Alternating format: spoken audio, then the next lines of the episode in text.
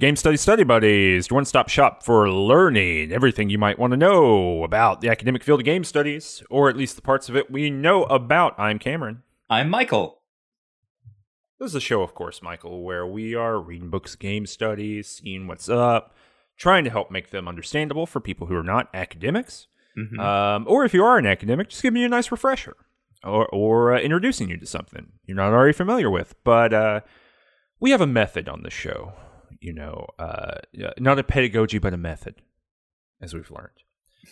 That is, uh, you know, we, we have three broad ways of approaching what we choose for the Mhm. show. We choose canonical texts, things that uh, you know the, these are your Half-Reals, your cyber texts, your Hamlets on the holodeck, uh, and uh, what we do with those is like, oh hey, these are books that lots of people read. They're often in conversation. Let's uh, figure out what's up with them, you know, in case you want to know about that. Then we choose uh, other books that we think might be interesting to either uh, put in conversation with canonical texts or just new books that we find cool.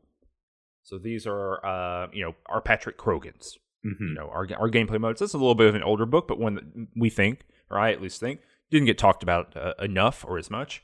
Uh, these are your Playing Nature, the Alenda Chang book that we did, uh, you know, a few months ago, uh, maybe a year ago, even at this point, right? A new Yeah. book at that time that we thought was cool and interesting to talk about. And then there are things that we um, call wild cards, which are just books. and, and one time a movie. yeah. um, and you know, this month is what we might call a wild card. Mhm. We've been threatening to do this book, I think, since the very beginning of the show. Since you know, truly the first few episodes, it might have even been on our initial list of you know books we wanted to get to. But it is Jacques Rancière's *The Ignorant Schoolmaster: Five Lessons in Intellectual Emancipation*.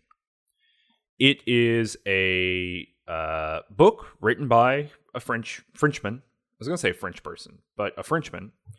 In ooh, I didn't write down the year of this. Uh, 1987 is the first French edition. is the first one? Yeah, 1991 is the first English. But okay, 1997, first French edition.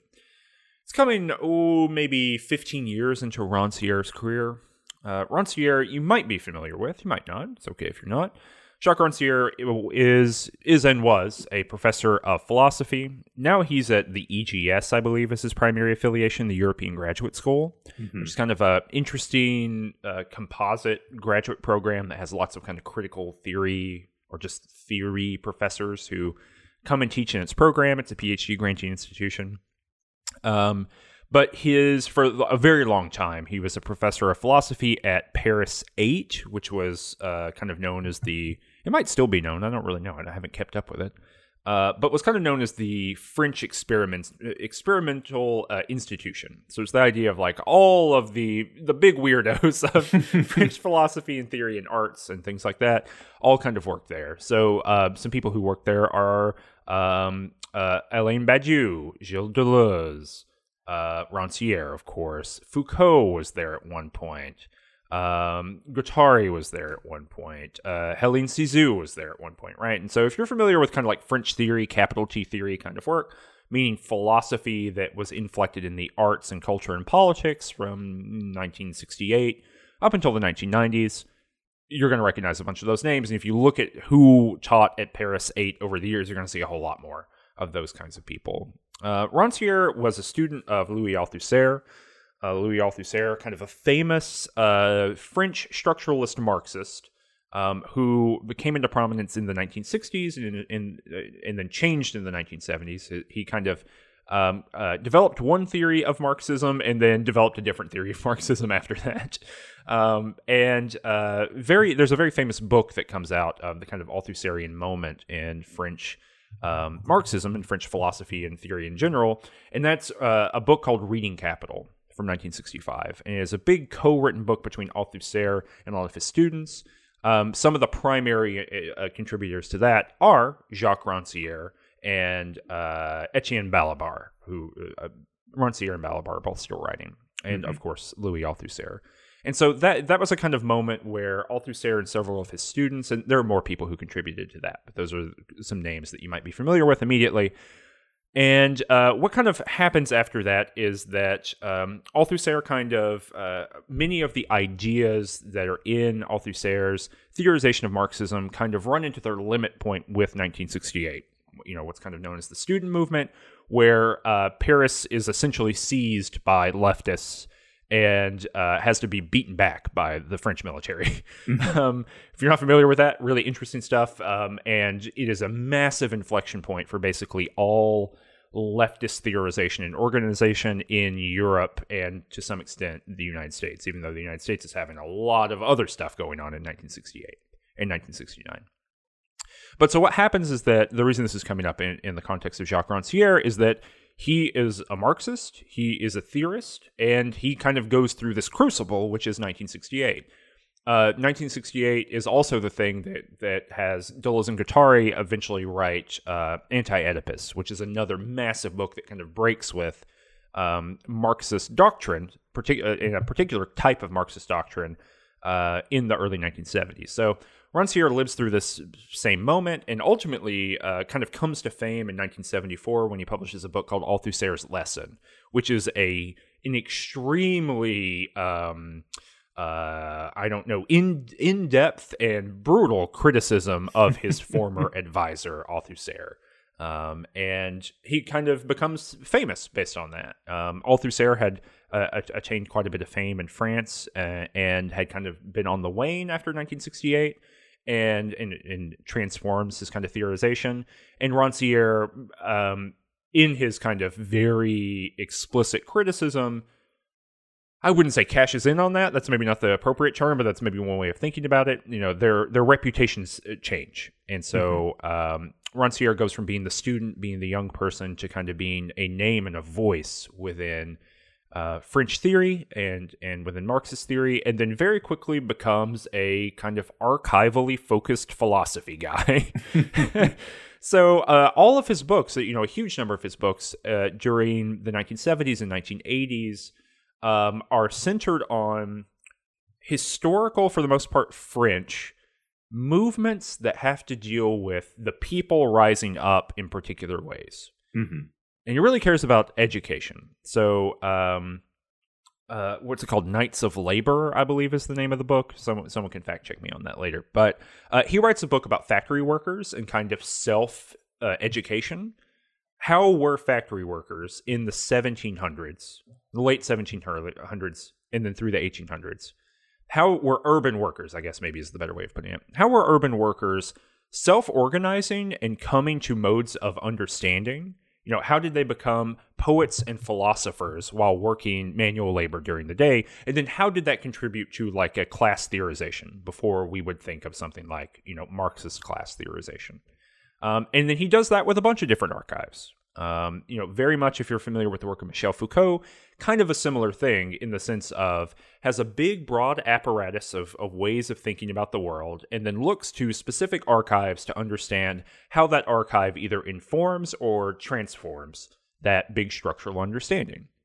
Um, you know, so Foucault does that with uh, the prison, the asylum, the um, the hospital, um, trying to think of some other ones. So those are kind of, I guess, the big big 3 mm-hmm. Um, the and and what, and I guess the university to some extent. Althusser is is often looking at sites of labor transformation. So he's looking at the factory, he's looking at uh, agrarian fields to some extent. He looks to philosophical writings. He has a book called The Philosopher and His Poor that's about reading the archives of philosophers, understanding what they think poor people are uh, and what peasants are, which is which is fascinating. And then he has education. Um, and and you know, much like Foucault, uh, Rancière looks to very kind of specific archives. He's looking at specific letters or specific people or specific documentations, and that is where. Sorry to monologue for this long time, Michael, but uh, this is where we get the ignorant schoolmaster, um, because he's looking at one educational movement uh, in European history. Uh, Michael, you read this before? You've been? Are you familiar with Rancière? I, am monologuing here because mm-hmm. I've read a lot of Rancière over the years, like a lot, a lot, a lot of Rancière over the years. Um, and I, I, don't think you and I have really talked about Rancière all that much. Uh, what's your familiarity with here? Have you read this book?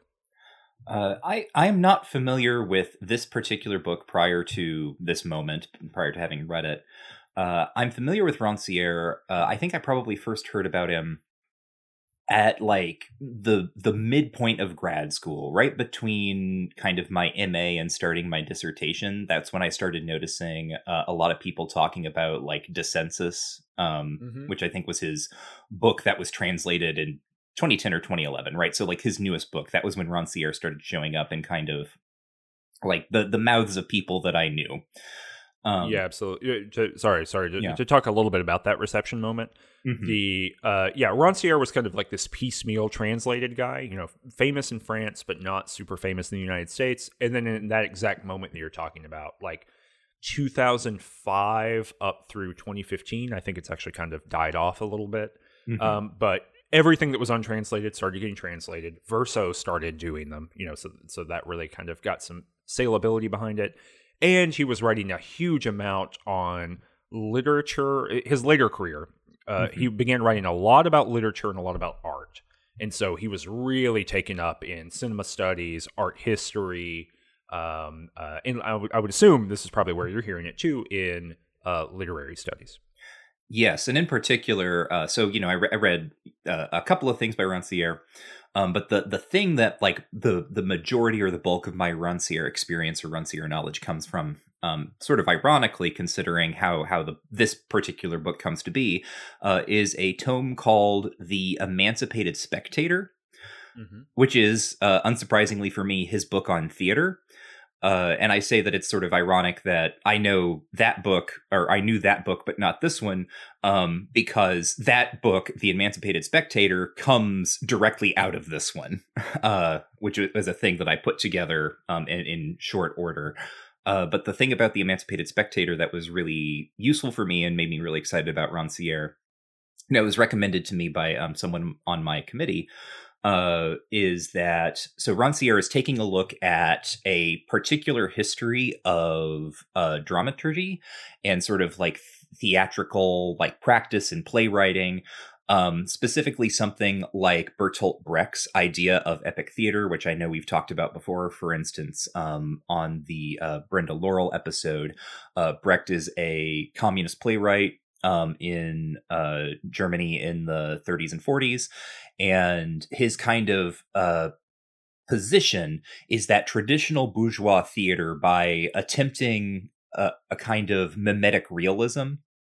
So, you know, obviously what is happening on stage is not real, but like by trying to have a realism effect, by making you feel like, oh, these characters could be real people and this could be a real space, uh, the theater is actually uh, shirking its uh, revolutionary or consciousness raising potential uh, by sort of acclimating people to reading the world as it is, right? to take a very realistic quote unquote uh, setting and be like yeah that's how the world is this is how we feel about things and we don't have to question you know like what are what are the forces that are structuring these characters lives like capitalism and so on um, mm. Brecht is very much against this kind of uh, soothing function of theater as he understands it. And he comes up with this idea of epic theater, where you're in, in video game language, but also in theatrical language, uh, your immersion is constantly being broken. Characters aren't presented as like real people, they are presented as sort of figures or ideas personified. They feel more allegorical than they feel psychological. Uh, people will address the audience. There's like breaks for song and dance numbers, right? A mixing of kind of aesthetic modes or sort of genres. And the point of all this for someone like Brecht is that by uh, using these techniques to draw attention to, again, the the, the you know larger social structures that are uh, running people's lives, uh, you can raise the consciousness of the spectator such that they leave the theater uh, ready to look for, you know, uh, the the malign forces of capitalism uh, in this or that aspect of of their outside the theater life. Uh, the Emancipated Spectator is a fascinating book because it is all about Rancière saying uh, that this totally uh, misapprehends what a spectator is and what it means to be a spectator in the theater because uh, it imagines that when you sit down to watch a play, uh, your brain essentially shuts down. Which, mm-hmm. if you've ever been in the theater, if you've ever watched a play, you know for a fact that that's not true that you you watch a play you sort of keep track of things that are happening uh character motivations uh choices in stage direction or whatever. You notice things and you piece those things together and you build a kind of uh, model in your head of what this story is or what this play is and what it's doing. Uh based on the experience of watching it like that is what being a spectator is is you know paying attention to a thing and then coming up with some sort of interpretation or like sense uh, uh, of what it is.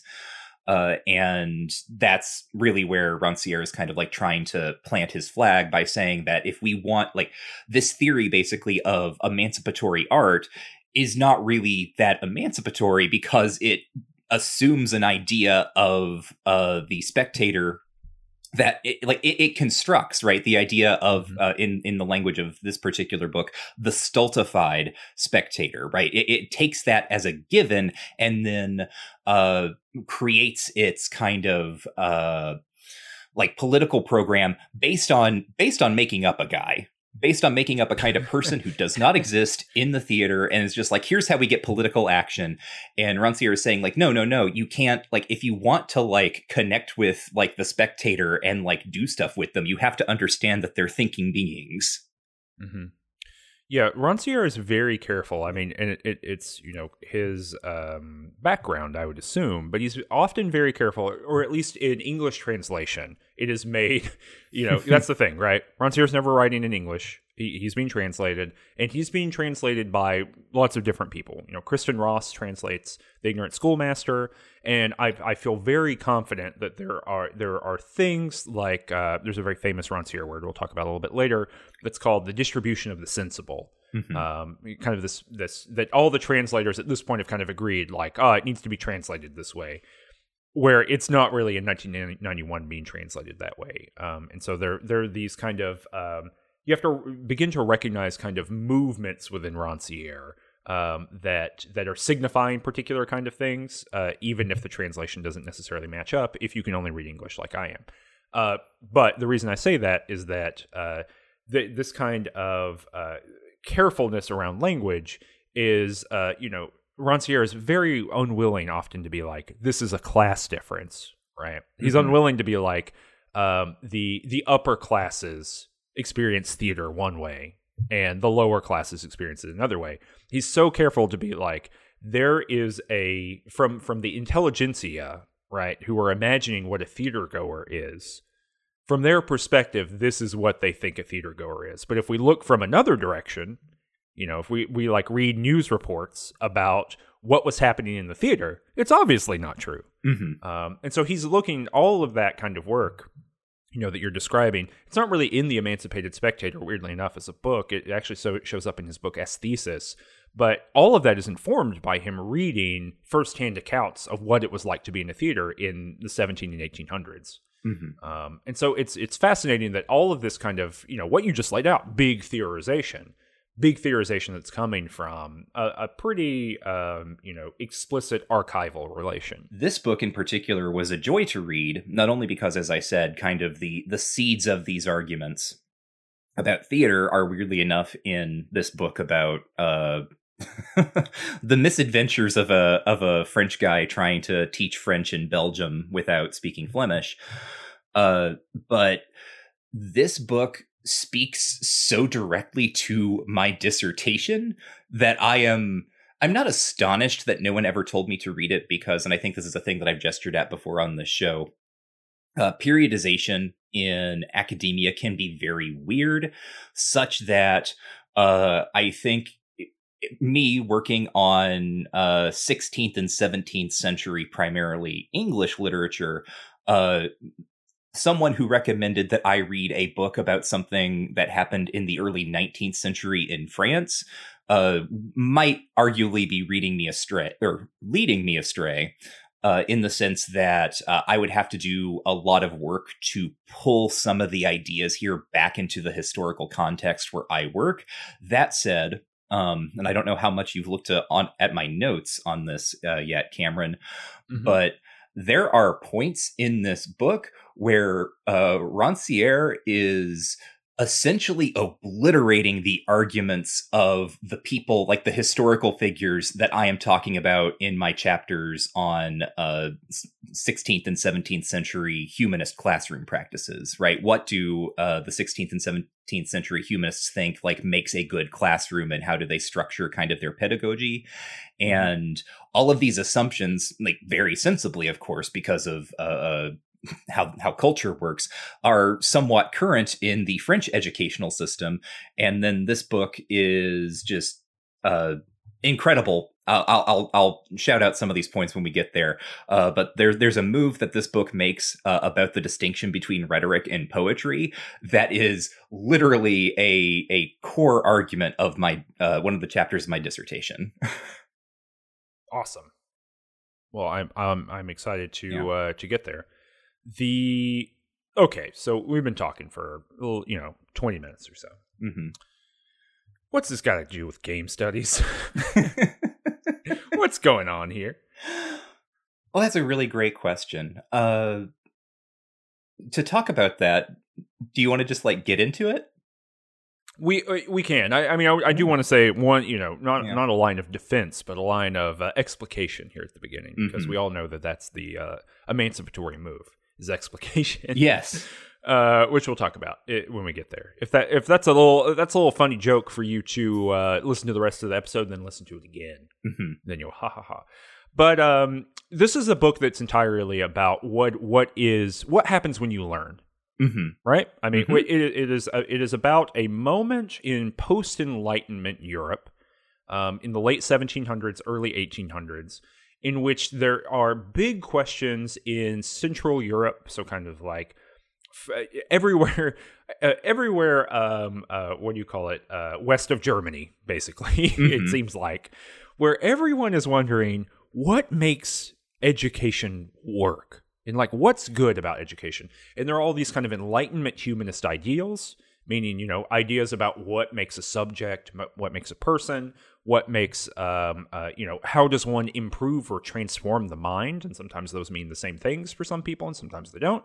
Um, and there are all these questions and that is a massive question within both game studies and within game design mm-hmm. um, to my mind. And that's why I kind of push this book and why I think it's important for us to think about and why it's always been very helpful for me kind of running around in the back of my mind and, and why I kind of bristle so much at many of the claims that get made within mainline game studies and game design, which is that game studies and game design often have an implicit user mm-hmm. uh, who is you know, I, I, had a similar reaction to the Emancipated Spectator that you you did, Michael, which is like, oh yeah, this is kind of like how I in, engage with things, and whereas like I'm reading other things, and that's not when I'm engaging with things, and that's because uh, you know a spectator has a kind of uh, direct relationship with um, the thing that they're looking at, you know, the film or the, the theatrical production they're looking at, and a kind of indirect relationship, meaning that they have a kind of uh, subjective, personalized. This is what I like, what I don't like, and then they have a structural one where you know they are sitting somewhere and the thing is happening in front of them and they uh, you know if you sit in a movie theater you're meant to sit quietly and you're meant to like look at the thing and there are different cultures that have different cultural practices there um, but you know it's a didactic form as we say mm-hmm. um, Rancière is tracing that kind of vibe right? Which is definitely a vibe within eh, within um, you know uh, game design in particular. Anytime that you see a discussion that is about game mechanics that are better or worse than others, or ways of juicing a mechanic that makes it better than the unjuiced version, or uh, ways of communicating information to a player via UI or exposition mm-hmm. or some mm-hmm. combination of those, and how that is better or worse than some other version of doing that that might be true in a general and broad sense, meaning if we polled 100 people, they might find one better than the other. But that also has uh, an implicit structure to it, you know, an indirect relation, which is that there is a the the game, the designer of the game is bringing a structural relation and then asserting that it is real and true, mm-hmm. where a player might not experience that. Right? I mean, mm-hmm. this is mm-hmm. part of both of our uh, kind of uh, I don't know if problem, but like um, big question marks when things like immersion or flow show up, right? Mhm. Where I think you and I both have, you know, diffractive relationships with those that don't really align with the way that they get written about quite often. Um, and certainly when game designers talk about them, I, I, I, I often am like, yeah, that's not how I'm experiencing this game at all. And so what Rancière is saying, uh, you know, or why the ignorant schoolmaster is helpful, I think, is that the ignorant schoolmaster, by looking at, and this is going to sound really weird when I say it, but by looking at 1700s and 1800s methods of thinking education, is going to provide us with a really interesting kind of parable or allegory or a similar situation to the way that game design imagines its players. Hmm um, uh, you know, uh, games and the game designers and, and games academics have an imagination of the people on the user end of those things that uh, is similar, I think, to the, to what call what Rancière calls the old master, uh, their Mhm. relationship to um, uh, the uh, to the person being educated, the student hmm and uh, the emancipated method, which we'll figure out in a, what it is in a minute, that might be. I, I'm not saying that that uh, we have to obliterate you know these these methods, but it might be helpful for thinking about the the weird variability of player interaction.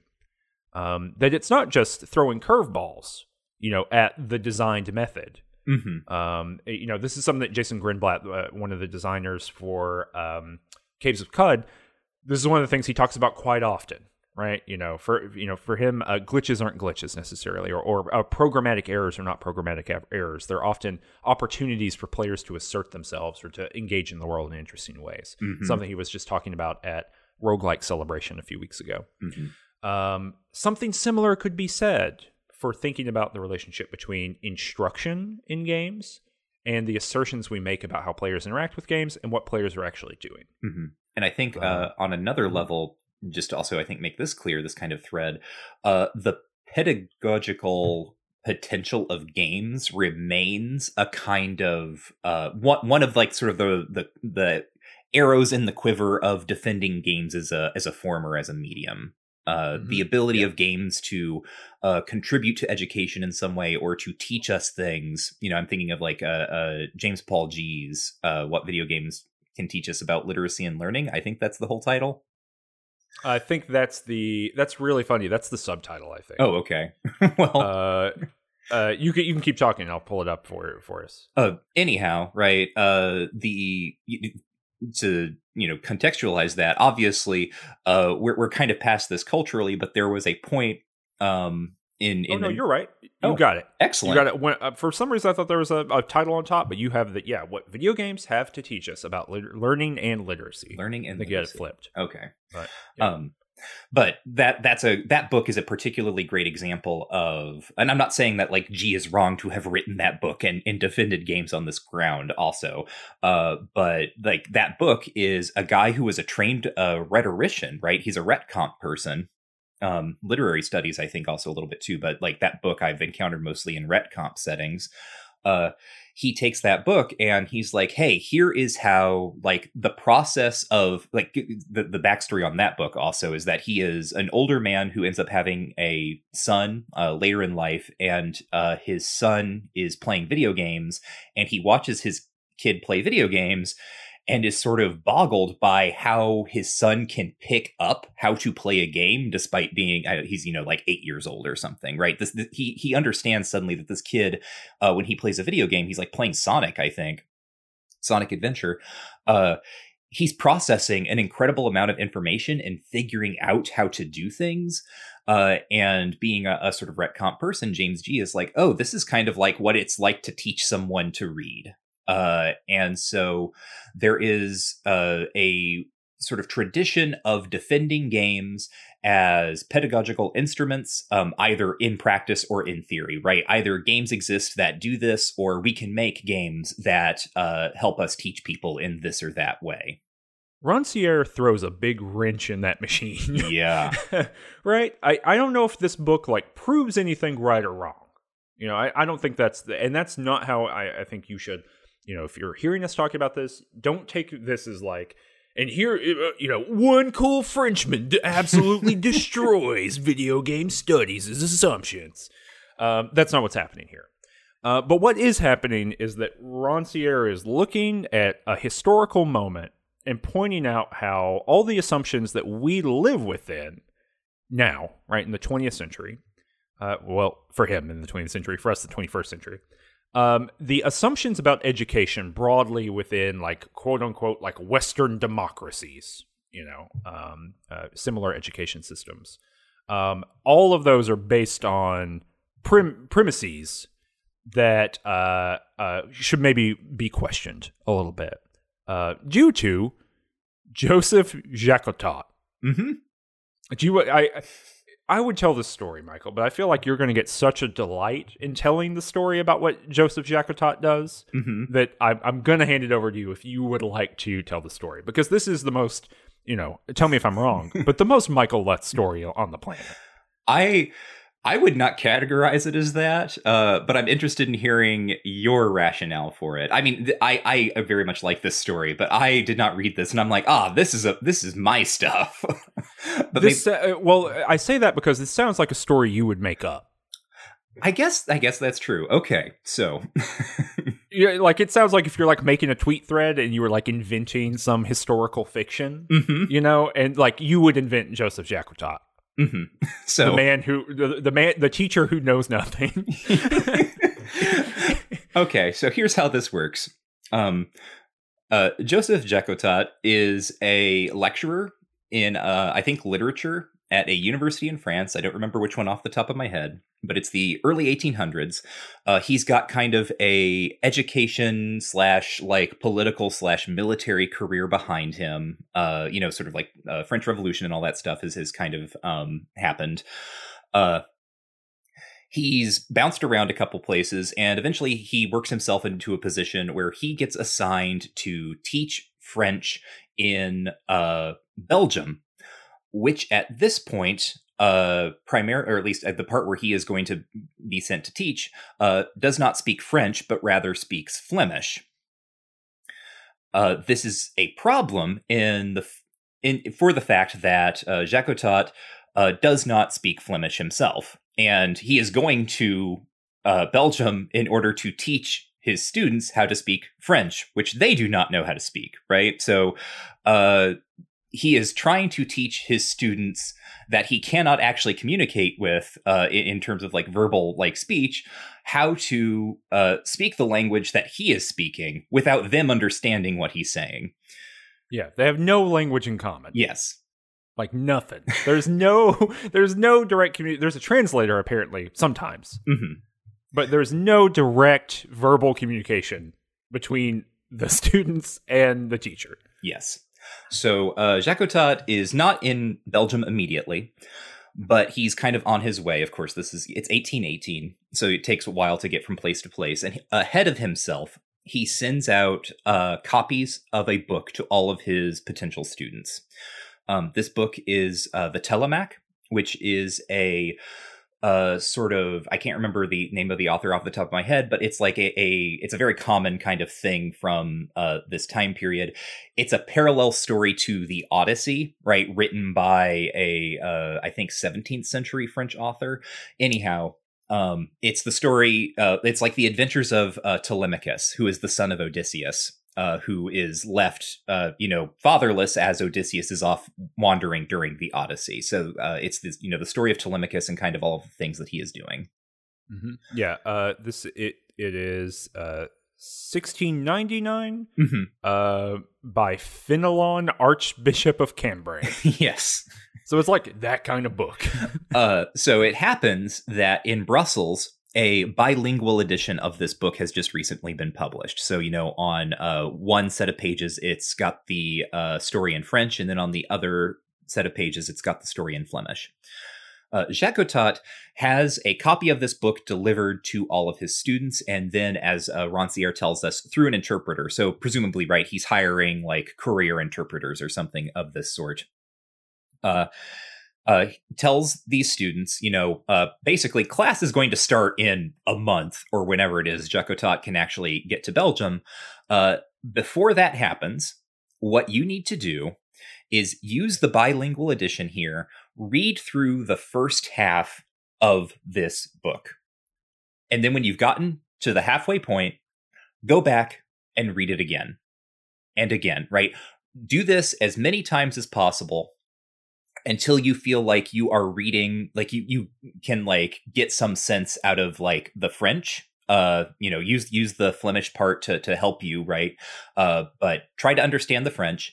And then uh once we've gotten to the halfway point then you can uh read or recite like the the the back half and then write your responses to me right like write down what you have read and that's what i'm going to take a look at and that's what we're going to go forward with uh in our little uh teaching adventure here uh Rancière, or Rancière, um Jacotot goes in uh, basically expecting all of his students' work to be garbage. Like he, he's just like you know how how how good could they potentially be at reading and writing in French when literally none of them know French to begin with, and all I've done is send them this book. To his incredible surprise, uh, arrives and discovers his students know French uh, at least you know they they like they can articulate their thoughts about what they've read. They can recite the Telemach, uh, even though he was not there and also does not speak Flemish. But now they are speaking and writing in French, and. Yeah, and- and they not only like they're not only uh, replicating the book right they're not just like saying phrases they are able to do literary interpretation Yes, and explain it in french hmm They are writing original work in French, and he has not actually done anything other than tell them what book to read and how many times, like basically like given them a reading schedule. So this, uh, for Jacotot, completely overturns what he had until then assumed uh, was the model of education, which is that you need an instructor, right, a, a schoolmaster uh, who knows things and the process of education is about like taking the information that is in the schoolmaster's head and somehow beaming it into or mediating it into the student's mind right that that is what education is. It's about this kind of intellectual relationship between the teacher and the student and the teacher uh, giving the student uh, more information or uh, uh, helping them practice skills right? Uh, like the the kind of uh it's a very specific and kind of hierarchical model of teaching and it turns out for for Jacotot at least right he he looks at this and he's like actually uh this suggests that learning is not about what the teacher knows it's about something else entirely. Yeah that that maybe maybe a teacher is not the gateway into knowledge. Yes. And even more than that maybe our like understanding of what knowledge is is uh, is wrong. Mhm. and so then he goes on this is like the most like willy wonka ass thing on earth because Jean, uh, joseph jacotot then goes on to become the originator of a method where no one knows anything. Yes. The panecastic school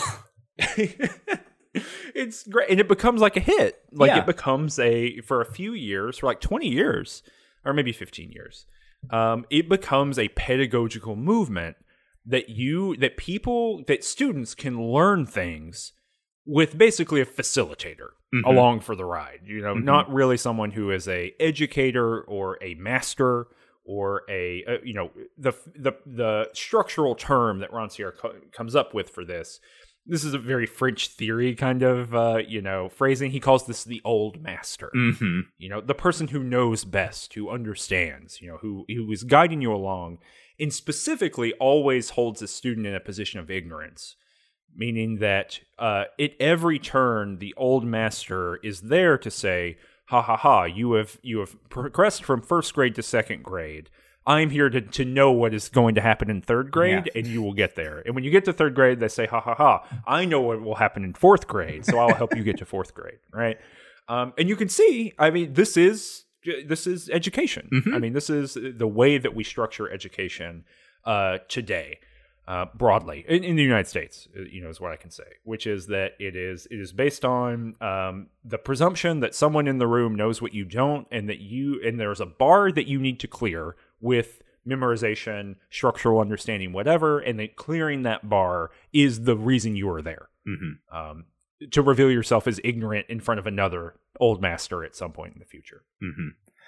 And, and so, so, the well, just the one other thing I want to say is that the book kind of presents itself as like a murder mystery. Yeah. which is like, what happened? What happened to Joseph Jacotot? Why don't we all learn this way now? If we can all learn French independently uh, with each other, you know, because there's a lot of like student co learning going on here, right? They're working together to figure it out. Um, if that's possible, then what happened? Mm-hmm. Uh, yeah. So I, I I don't know. Yeah, sorry, I interrupted you. You were going to say something. Oh, I just wanted to to drop a couple a couple of other things that Jacotot ends up teaching people that he does not know how to do. these, are so good. uh, how to paint. yeah. Um, how to play the piano. uh, and how to uh, read and write Hebrew. Hebrew. He becomes an expert in Hebrew, unrelated to this. that he learns. It, it, seems like he's applying his own method. Yeah, like he doesn't know Hebrew, and no one teaches it to him. uh, yes, and what's so funny about the arts is that, and he does a bunch of other kind of like academic fields too, because he eventually ends up. This is skipping forward in the book, but I don't think that these uh, anecdotal situations. I don't think they really matter one way or the other. They could be anywhere. Uh, but he eventually teaches at a military academy, and he's teaching people like fortification, yeah. which eh, which he served as an artilleryman, so he does know about these kinds of things, right? Like he's been in the military, and he purposefully, because he, he, still doesn't speak the the language that's necessary to do it, um, and so you know he's just like, here's how you do it.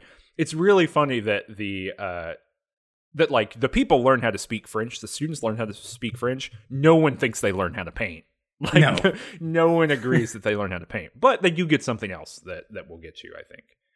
Um, uh, yeah. So what what do we learn from this, Michael? What is the broad theorization that Rancière is drawing out of this extremely odd story of Jean, or I keep saying Jean, Joseph Jacotot? Jean Jacotot would be a better name. Yeah. I just got to say that. I, that would have that has the right cadence to it. I think. I looked this up, and I actually think he is sometimes. I think his full name might have been, and he might sometimes be referred to as Jean Joseph Jacotot. Um, oh. but uh, because you know the French. Anyhow, mm-hmm. um, the the big thing that Rancière is is able to kind of deduce from this, um, and it's also the thing that Jacotot uh, to some degree deduces, uh, is that well, to, to just like say it up front, uh, all intelligences are equal that there is yeah. not in fact uh, they are equal in nature right it is the the thing to say there that there is not in fact a sort of uh, more perfected intelligence that for instance the the master the old master has uh, and that there's this kind of process of taking the student's inferior intelligence and slowly building it up uh, the intelligence should rather be understood as a kind of uh, force for a force that human beings have right that uh, quite literally uh, we use to make the world intelligible to us, understandable or manipulable. Um, it is the a kind of desire to communicate, right? To make oneself understood, but then to be able to understand what other people are saying or doing. Uh, that's that's like one of the the the real big things here. Uh, and you know the the problem, as as you might see, is that this hits at the uh like the horrible like shriveled beating heart of the entire hierarchical system of education that has existed up until that point and continues to exist today. Uh, but this is where my kind of historical grounding comes in handy. Uh, the, the entire argument for early modern humanism humanism is kind of a classroom practice uh, one of the things that they continually say is that, all right, um, kids learn, obviously, uh, but uh, they learn uh, what they tend to call, and, and Rancière picks this up through Jacotot, uh, like they learn the mother tongue right? When you're a little kid in uh, the 15th century in Europe, um, you're bopping around the house, being being a child, and you learn to speak. Obviously, as children, uh, you know, learn to speak from imitation and kind of just uh, as a matter of course of things. Uh, and then the humanist schoolroom is this thing that sort of comes in. It's like, no, we're going to take all of the boys, and of course, it's always the boys who have reached like age 10 to 12 um, we're going to take them to the school where they will really learn. And in order to really learn, we are going to teach them a new language, which is Latin. And that is, you know, the language of the patriarch, the language of history, the language of culture. And it's superior to the, the feminine mother tongue, right? This thing that they, this sort of half shod thing that they sort of put together on their own. No, we're going to institute like a systemic uh, model of learning that is going to uh, create men who know how to exist in civic society and so on and so forth. Uh, and Jacotot realizes that no, actually, the principle of all learning might be the thing that allows you to get the mother tongue right? That there aren't two different types of intelligence. There aren't two different types of learning. There's one type of learning, uh, and it's the same thing as uh, the the child sort of trying to figure out how to speak in order to make its uh, desires and sort of self known uh, in the household. That there is not, and, and you know, you can pick out a lot of sort of like maybe feminist inflection from the ways that I've set this up. This is not stuff that Rancière or Jacotot is going to get at. It's just kind of implicative. I want to uh, flag that. But anyway, uh, yeah, like th- this idea that uh, figuring things out, that learning things, is just kind of a thing that maybe people do. And it's not necessarily something that needs to be uh, structured hierarchically. And then, of course, the question becomes why then do these hierarchical systems exist and why do they perpetuate themselves? Yeah, absolutely. Uh, and, you know that that's kind of what the I would say the last what two chapters of the book mm-hmm. are, are, dedicated to like what's going on here.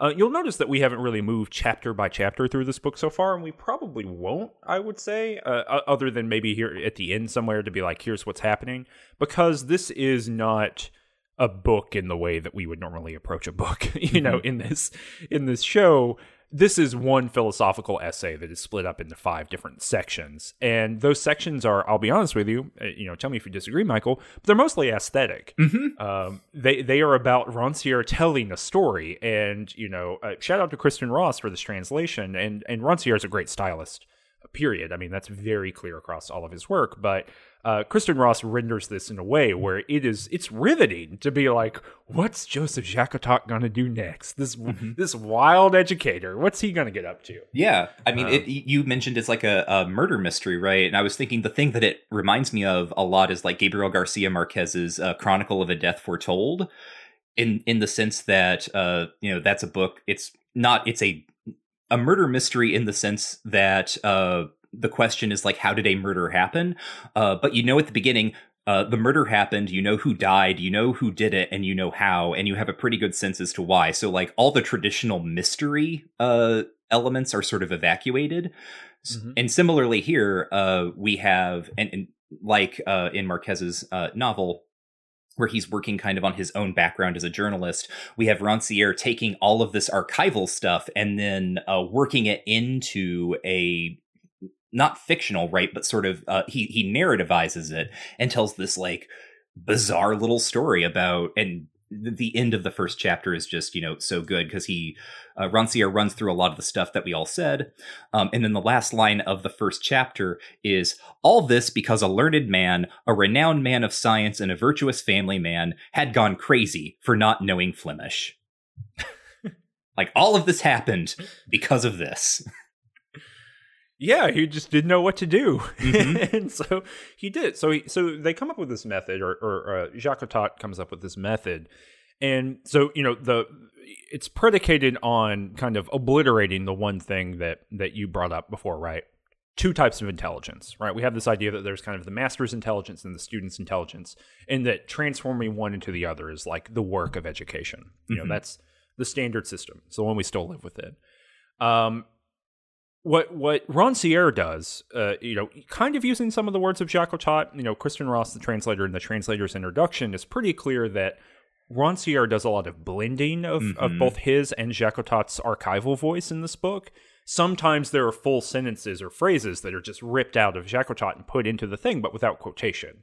Um, you know, uh, on purpose, mm-hmm. right? I mean, Rancière is trying to get us to to realize what we've been saying this whole time, which is like this is the world we live in. You know, Rancière's writing in the '80s and is trying to get you to read this and be like, Jacques Jacotot could be talking about 19, you know, 80 whatever mm-hmm. in France. but he's not, but he could be, and so there, there's a stylistic reason for kind of stripping that stuff. But the so I'm not quite sure if this language is original to Rancière or Jacotot or some sort of combination of the two. But Rancière kind of gives us two different terms that are really helpful. Um, one is intelligence, right, which is this kind of capaciousness to absorb, learn, transform the self with knowledge, Mm-hmm. and the other one is will. Mm-hmm. Um, so the so the desire to do so. You know, I, I think one could tran or one could transform the word will into desire in this book and not lose a whole lot. Mm-hmm.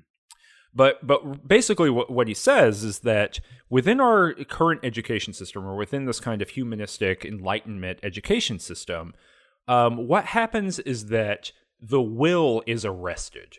You know, the will is grabbed and and forced into looking at only the objects that the old master cares about. Mm-hmm. Um, so this is on page. Um, let's see here. Uh, on page eight. This is very early in the text, but this is a quote.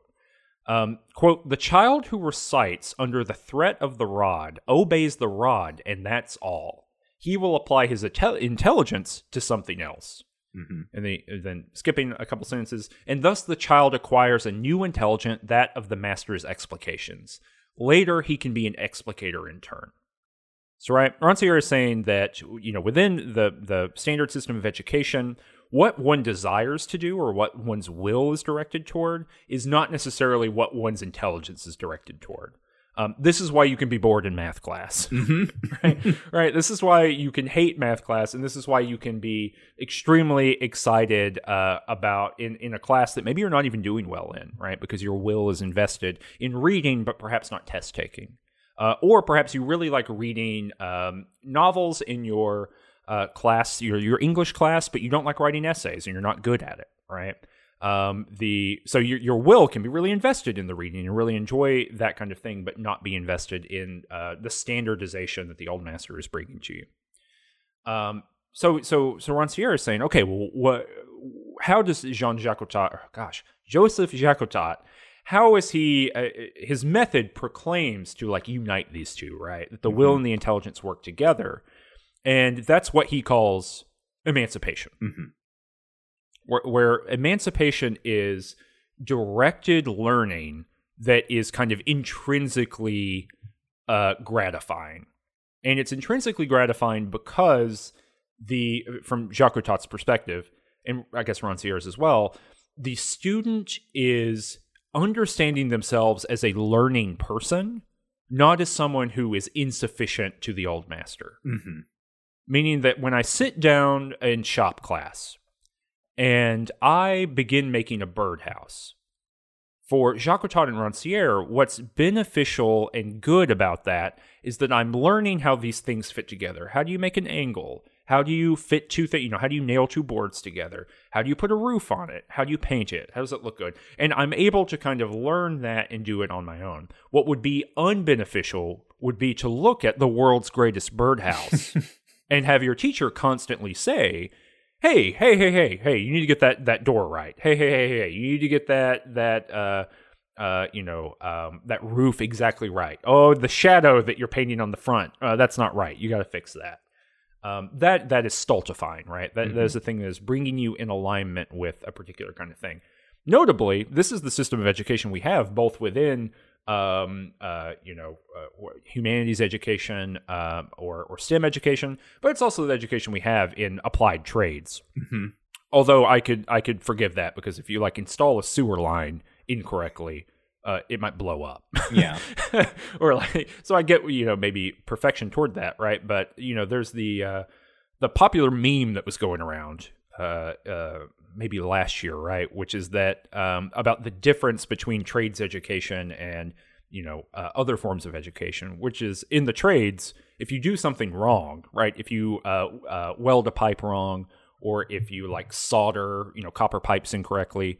Uh, the the way that you uh, get a better grade and the way that you do that is you do it again and you do it better, right? Mhm. And you learn your tool and you understand how it functions. You don't just fail and move on because Mhm. then you'll never be successful at the thing you want to do, right? That's actually probably closer to Jean Jacotot than oh, gosh, Joseph Jacotot, Jacotot. It's probably closer to J. Jacotot. It's probably closer to him than J.J. it is to the Jacotot. humanist. J. J. Jacotot. That's my new D and D character, by the Mhm. way. Uh, but sorry, sorry to get off on, on a long thing, but I'm trying to give these examples of the difference between them and that we have language here, right? The intellect uh, or, or, or uh, the intelligence and the will Mhm. um, and that that Jacotot is really interested in understanding how to make those work in concert um, to get you emancipation, which is you understanding you the a, a person understanding that you can go and interact with the world and come and, and uh, uh, come out of that interaction with knowledge and more importantly knowledge of your own uh, capacities Mhm. right? That you can pick up a book and read it and understand something that's going on and not have to compare yourself to the expectations of some sort of instructor. Um, you know, we're we talk about this regularly on the show, and it's you know because my pedagogy was hugely in fact impacted by reading this book in undergrad. Um, where and you know this is how I teach all classes. I I think everyone has equal intelligence. Like I'm I'm Jean Jacques God damn it, I'm Joseph Jacotot in that sense, right? Like I just think that like with a book and a little bit of a facilitator to help you move along, everyone can probably read everything.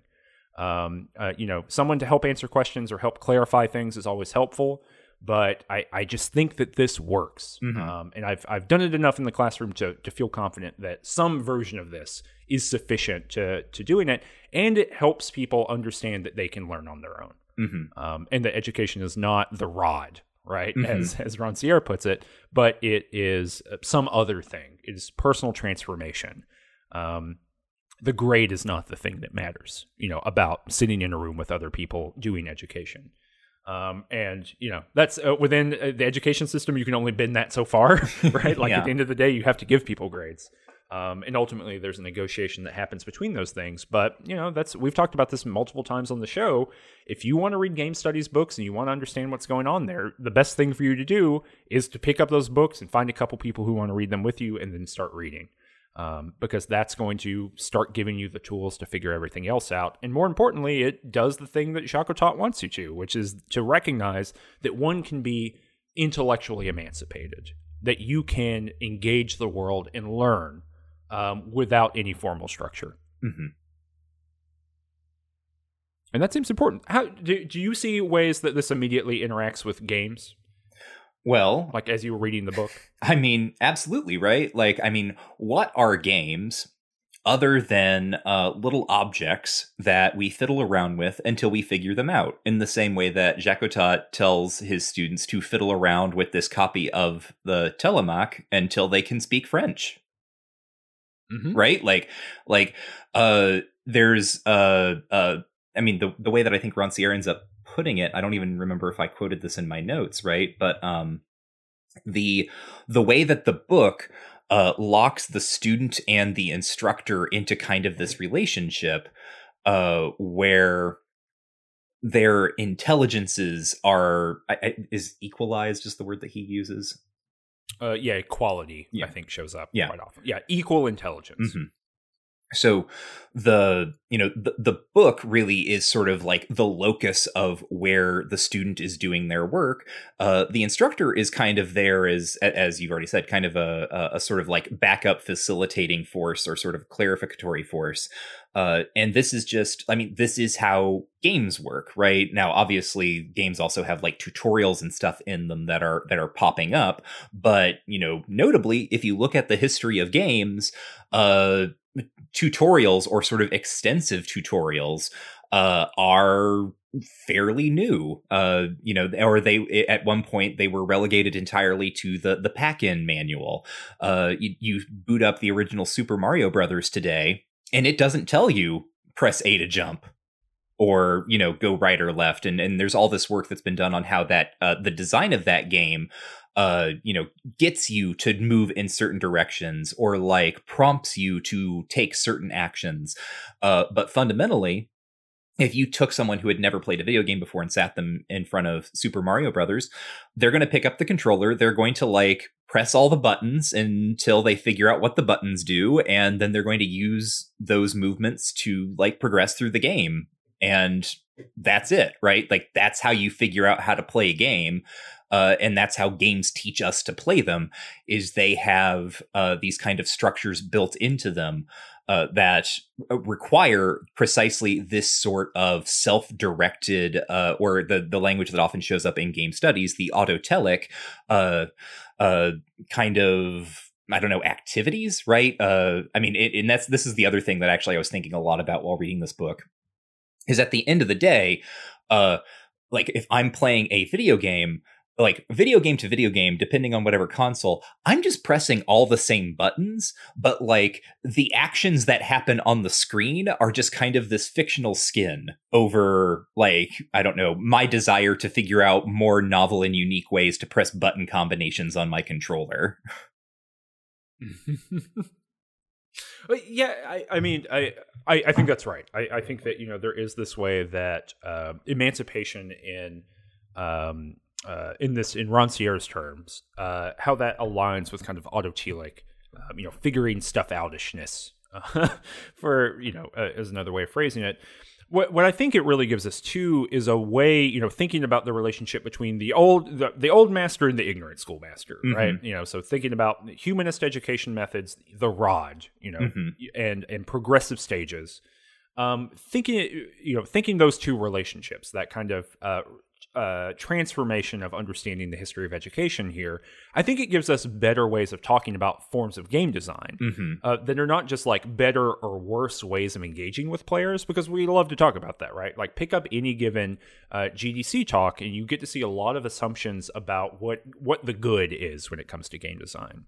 Um, but I think that you know the the um, ignorant schoolmaster in a broad sense, the book gives us maybe some better ways of talking about uh, qualitatively what's going on um, when we're playing a game. So, I, so I think you're right. I mean, I think that that there there is this kind of self-directed transformational work that's going on in some games, but I think there are lots of games where the opposite is the case, where we're getting entirely the old master. Mm-hmm. You know, if, if if the work of playing a game of, of playing, say, a given MOBA game is watching a lot of instructional videos and then grinding through a lot of like manual dexterity training in order to get to the point where you can play that game or say playing Overwatch and like practicing flip flick shots or whatever.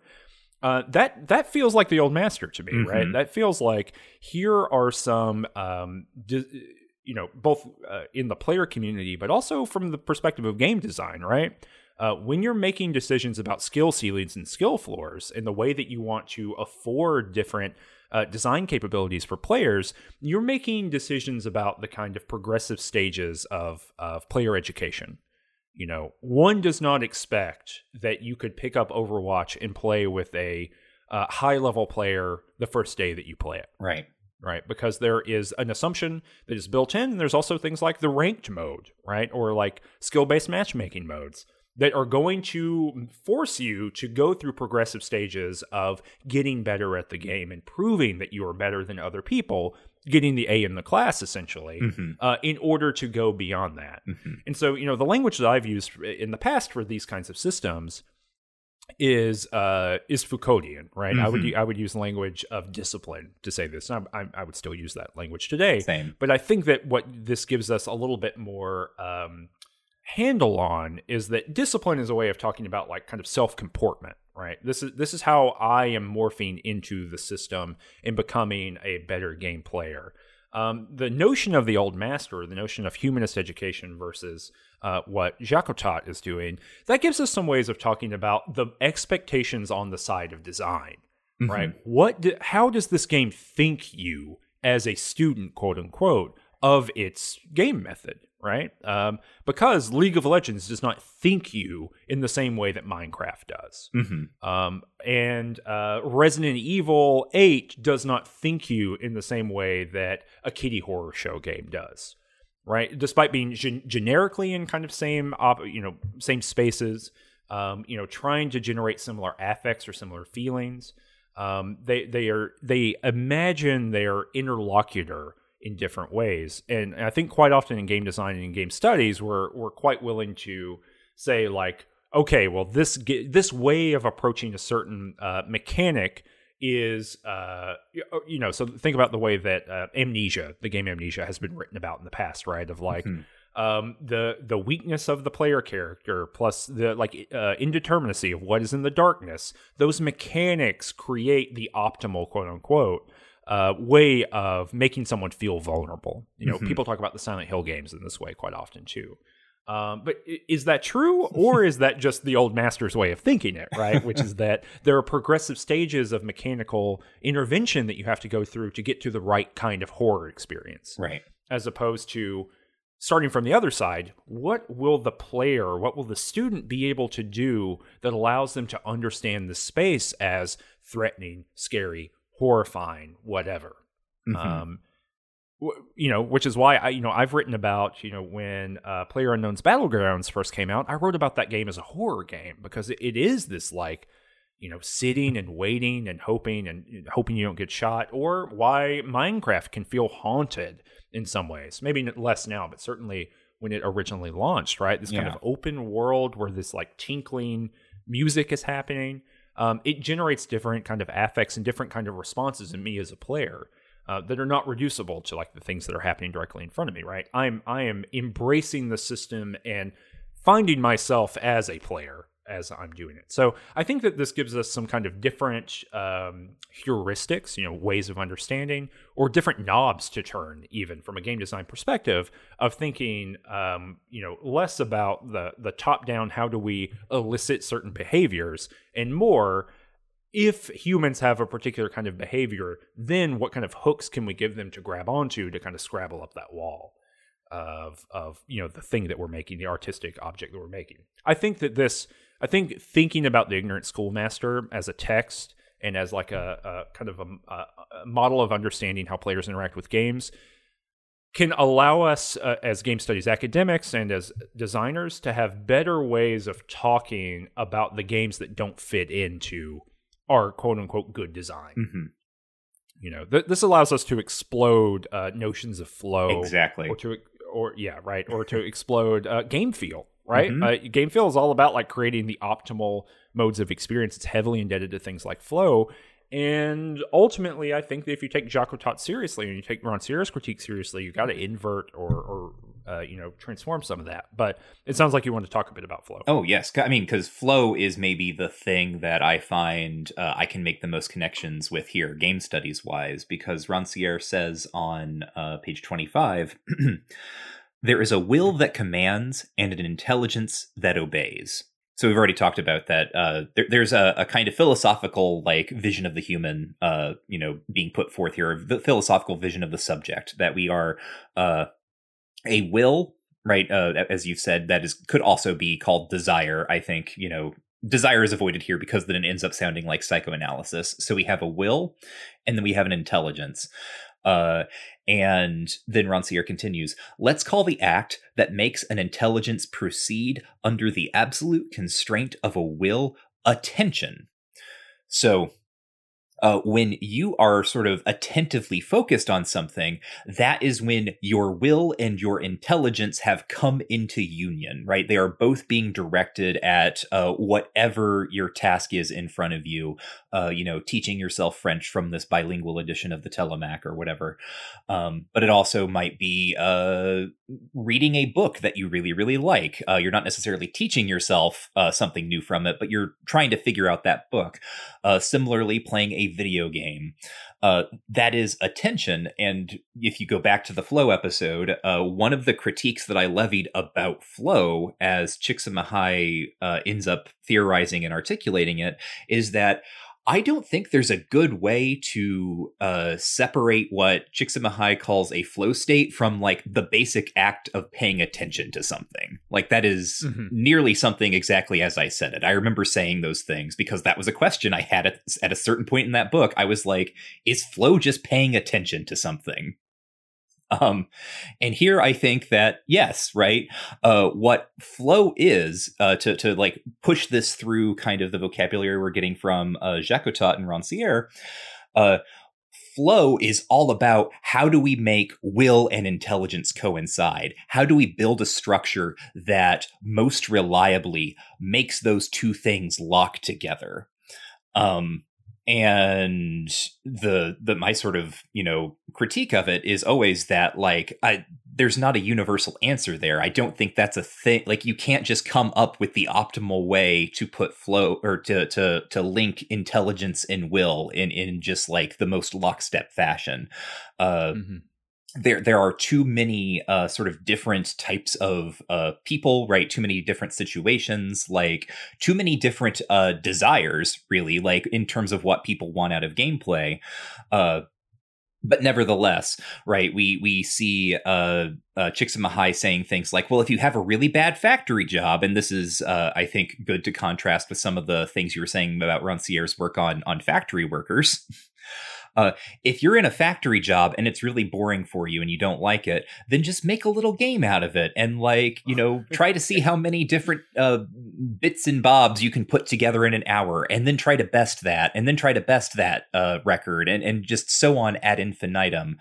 Uh, it is precisely like here here is like a structure you can use to like force your uh intelligence to conform with your will or you know vice versa uh and uh, it's it's the it's in weird ways right it's like how how to become your own uh, your own old master mm-hmm. right how yes, how to I mean, how to yes. build the old master in your head Yes. And, you know, for Rancière, when he's looking at factory workers, he's like, oh, yeah, a lot of them were like hanging out at work and like composing poetry. Yeah. and like, and like just doing their job and in the way that, you know, instead of making a game out of it, just doing factory work and then being like, all right, I'm going to be a philosopher after work. Mm-hmm. I'm going to like write down all my thoughts that I had today.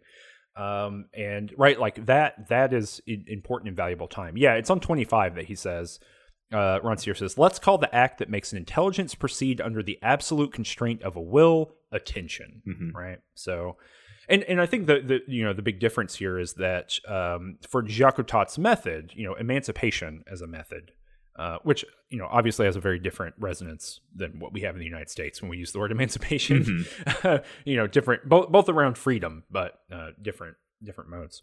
Obviously, historical um, uh, contingencies. Um, but uh, you know what, what he's saying is that you know Jacotot gives us the capability to think that that can be autonomous, Mm-hmm. You as an individual can, if you understand the, you know, your capability that you can learn and you can do it independently, then you can do whatever you want, right? Like this, this is a thing where you can choose the things you pay attention to.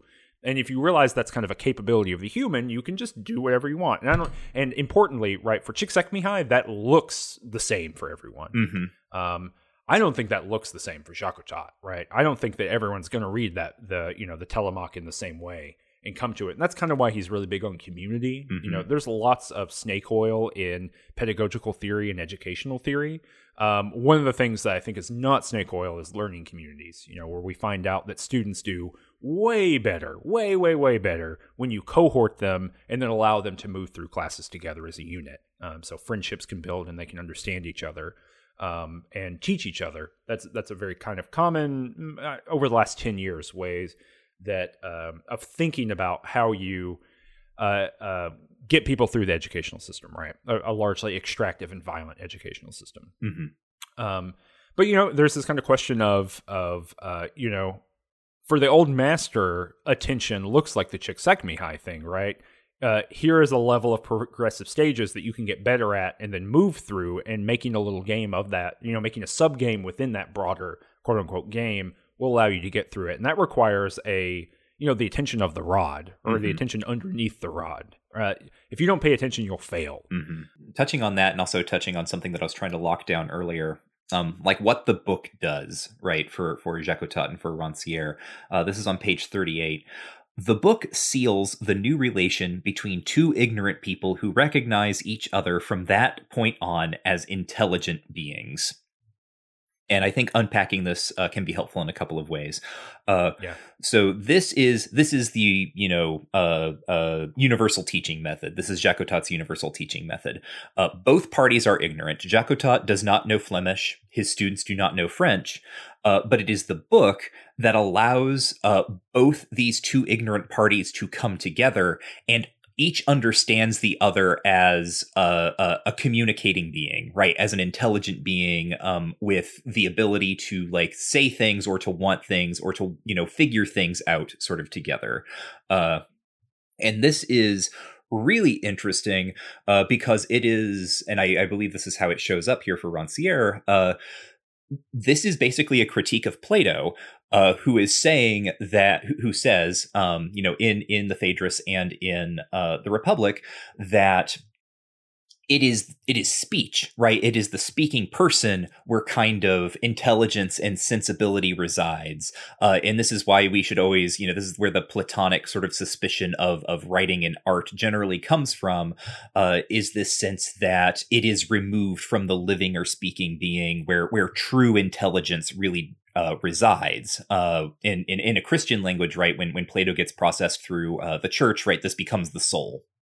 Um, mm-hmm so what Jacotot slash Rancière's kind of point here it uh, ends up making uh, is that no, actually, like it is precisely in uh, the sort of mediatory apparatus of the book, right? The, the language turned into writing, uh, that two souls or two wills slash intelligences can actually come together and uh, do something, right? Make something kind of productive, make something like a, a learning community. Mm-hmm. Yeah, and and importantly, right, that co co recognition. Mm-hmm right? I mean, but because it really requires you to break to to uh, embrace universal teaching requires you to just reconcile with the fact that like there are no two human beings who can't learn, mm-hmm. like period, right? And if that's possible, then any kind of mediating object can can afford that and can give you the ability to recognize that other person mm-hmm. as someone who can learn, right? And oh as an additional just point of contrast because i depending on on how people are following this episode because it is kind of a weird one uh uh to to help i think contrast that with like the the method of the old master or the explicator what the book does there uh is reinscribes precisely the kind of platonic point that i was making that okay here's the book you read that but you don't really know what's going on in that book until someone in a classroom stands in front of you a living uh, being uh, speaks to you and tells you what that book really means, right? Mm-hmm. Yeah. Which for Rancière, right, is a reinscription of just culture. Yes. You know, eh, or a reinscription of disciplinary apparatus, right? If if you and I sit down to read, okay, this actually happened to me. I think I've brought this up on a show before. Um, but uh, I took a class once with um, in, in graduate school, early graduate school. Took a class that was on uh, science fiction just in a broad sense. And it was just like, here are the ideas and theories that are going on in science fiction. And uh, we had a small group of graduate students, and three of us were um, American, and uh, uh, one guy, I think he was from Hungary. And we read The Time Machine. And, you know, just kind of a clearing the ground, getting started, learning about what science fiction is going on. So we just read the whole book for, you know, one of our classes and talked about it and we ran into a wall immediately because you know for for us in the United States, you know, if you if you have any kind of education on H.G. Wells or any of that, um, you know, quote unquote, right? We know that this is a book that is on the side of the workers, mm-hmm. right? It is a book about how the people who were the Morlocks were forced underground and they become cannibals and evil and all these kinds of things precisely because of the class relation you know they are they are uh, it, it is a moral fable you know from this perspective. It's a moral fable about uh, uh, you know basically uh, chickens coming home to roost in some ways right? Like mm-hmm. the eloi are the upper class and they force the the lower class the factory workers the miners whatever underground. And in the far future that turns into uh, a race that uh, eats and consumes and uh you know from down below and then a um, uh, you know weaker race on top species on top that does a different thing right? Mm-hmm. so it's like this weird combination of of kind of eugenics and uh, what uh, what if the class relation continues? Right right right. It's it takes the class relation as like the point of departure for like evolutionary divergence. And the point is like this would probably not be good. Yes and right, the characters are saying yes. In the in you know, it's like there are all these characters, and they're like, "Oh, dang, that would be like evolution." Yeah. so you know, so that kind of thing's happening. But so we we had this student, the uh, this other student, uh, uh, international student. I think I'm ninety nine percent sure he's from Hungary. Um, but he he was like, "No, this is about how Marxism is bad." and he was like, uh, "This is if you know uh, the uh, workers when they have too much power, right? Mm. it turns into this violent consumption." Of other people, and this and this is why we should have a laissez-faire system to create this division from ever happening in the first place, and so everyone can be on top of of the ground, right? Mhm. uh, it never produced the situation to begin with, right? And so it's a different way of reading the history, and I'm sure that there's plenty of, of analysis that that uh, you know got him there. Of course, being in a post-communist country, all that kind of stuff. Mhm. Um, but that was a moment that is very clear in my mind about the relationship between you know the in the educational culture you grow up in and what you believe the work does. Mhm. Whereas if we did not know each other's languages, if we could only speak to each other, um, you know, if if we both got a book that was written in you know uh, Afrikaans, right? Um, and it had a translation for each of us, we would eventually have to come to a moment where we could only talk about what was in that book. Mhm. Uh, and that would produce a very different understanding, I imagine. Uh, I don't know what it would be, right? I'm not in this situation. I, I'm uh, as fully within the tradition of the old master as I could be, but I know for a fact it would be different from the conversation that we had there. Mhm. Um, and so that's that's why you know he calls Rancière says that the book is uh, a totality. You know that's the language he says. It has the whole world in it. Everything is in everything is another phrase that Jacotot is using. Mhm. Um, you can use anything, any kind of external material object, as the springboard for creating this educational method. Uh, but what it requires is a kind of stripping down or stripping off the assumptions of the old master that the old that there could be someone who could tell you the right thing outside of it. Mhm. It's pretty pretty liberatory, pretty powerful. to some extent, I think we've really covered a lot of the most game studies relevant things. The pa- the the back half of the book, sort of the last two, especially, but maybe two to three chapters, uh, are where we kind of get some of the ruminations on political implications of this. I would say Mm-hmm. Yeah, absolutely. um, we can cover them. I mean, you know, pretty briefly, right? So, for instance, uh, chapter three is just the one where uh, uh, Rancière uh, runs through kind of like different uh, paradigms of like the state in this time period and how Mhm. Jacotot's uh, education just like again like subverts them, right? Or at least has some sort of subversive potential. Uh, he uh, uh, that is to say, Rancière quotes uh, the Viscount de Bonald, uh, who says that uh, you know the the is this the human being? I can't. I didn't put the whole thing, but uh, his so Jacotot uh, Mhm. says man is a, a will served by an intelligence. That's on page uh, fifty two, um, and then de Bonald says that man is an intelligence served by organs, and Rancière sort of un, you know points out uh, this is a monarchical way of thinking, right? There, there's a it, it presents the human body or like the human subject as a system with a thing on top, an intelligence, uh, served by numerous things below it. Uh, and this is uh, this comes up later again when he talks about uh, uh, Menenius Agrippa's uh, parable of the rumbling stomach during the plebeian uh, riots in in classical Rome.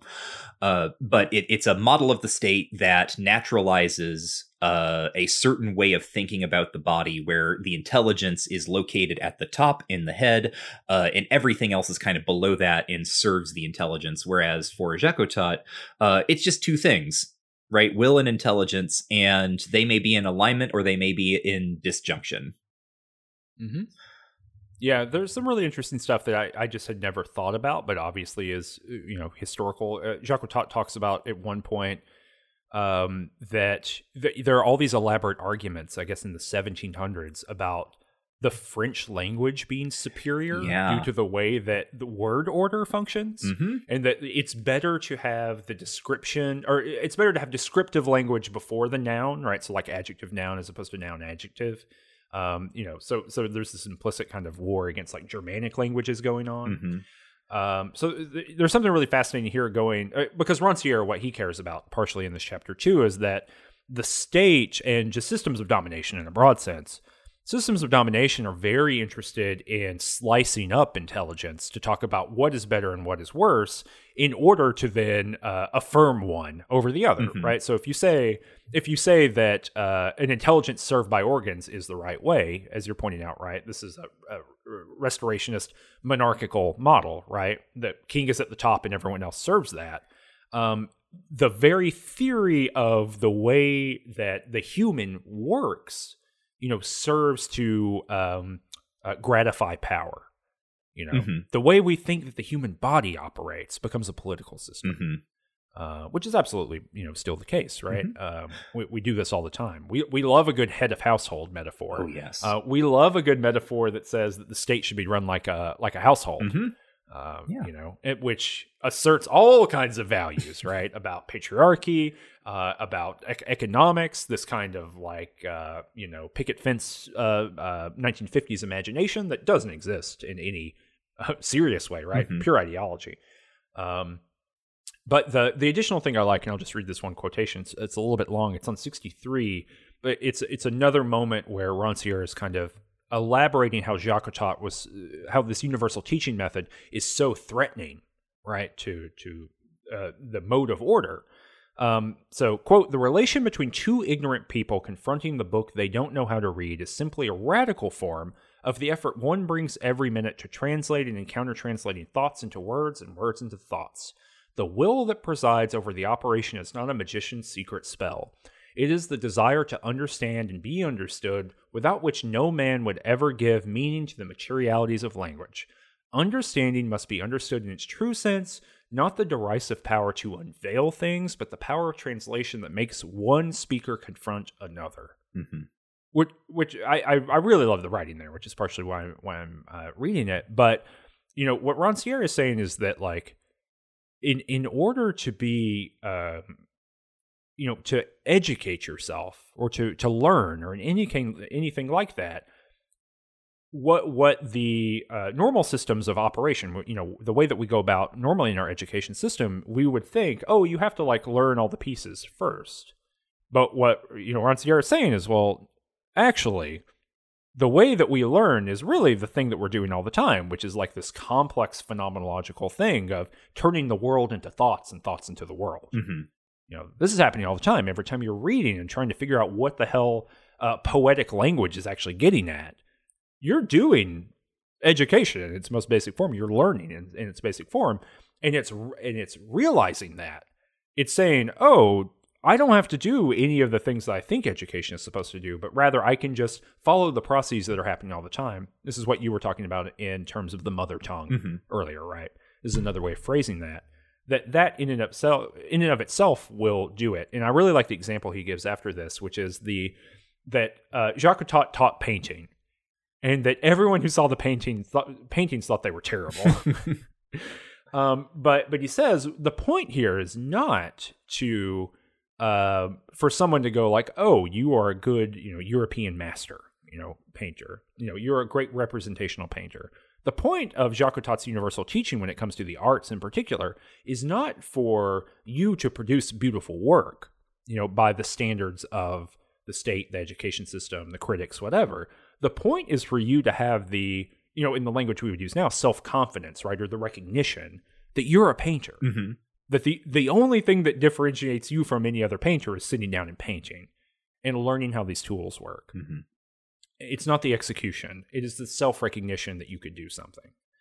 Um, and you know that's uh, I, I think you you and I have both been very vocal about this when it comes to something like game development, and I've been vocal about this when it comes to games criticism. Right, the only difference between doing these things and being that thing is doing it. There was such a long time, and and I I tweeted about it a few times where I would see people who would say, um, like in their Twitter bio for years, it's actually kind of died off a yeah, little bit now, but they would say like hopeful game designer, like hopeful games critic or future game designer. And I always wanted to be like, well, just start doing it, and you are that thing, right? Mhm. Like you you are that thing. Um, and in fact, the people who just kind of do it and are that thing and are making the the the best work, like undoubtedly in my mind. You know, Jack King Spooner. I I know that uh, you know I've founded Jack King Spooner studies many times on the show. But right, I mean, that is someone who looked at at the game form and was like, "I think I have interesting things to do with it." And you know, you you look at the, those games, and they are hand drawn, handcrafted, photographed, programmed in interesting ways, put together. Their spaces operate in a way that truly no other space or or game developer designer ever has. And and the only difference between anyone uh, and that is just doing the thing Mhm. um, and and recognizing that this is just a uh, something you can do that you don't need someone to give you permission or tell you how to do it um, and I realize that I'm sounding like the most annoying 1970s like dude with a leather jacket on right now, but that also is what you know Jacques was saying in the you know the 1800s. Um, so uh, you know that, that that's just how it is. But you know I, I I don't think people accuse me of being like a radical utopian in too many ways. uh, but this is the one way. Uh, you know, I think you can pick up a book and you can begin reading it and you can come to something that might benefit you. I think you can pick up methods of artistic creation and begin doing them, and uh, you should uh, radically reject anyone who tells you you can't do that. Yeah.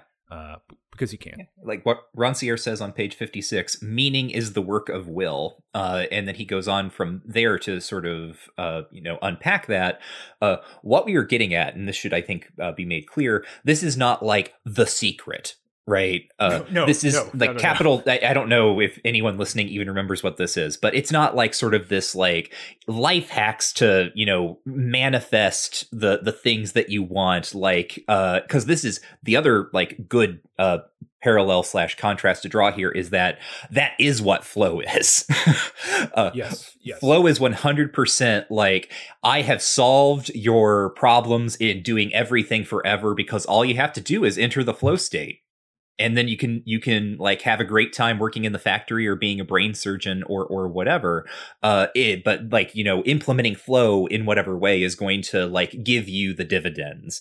Um and Rancière is very clear here.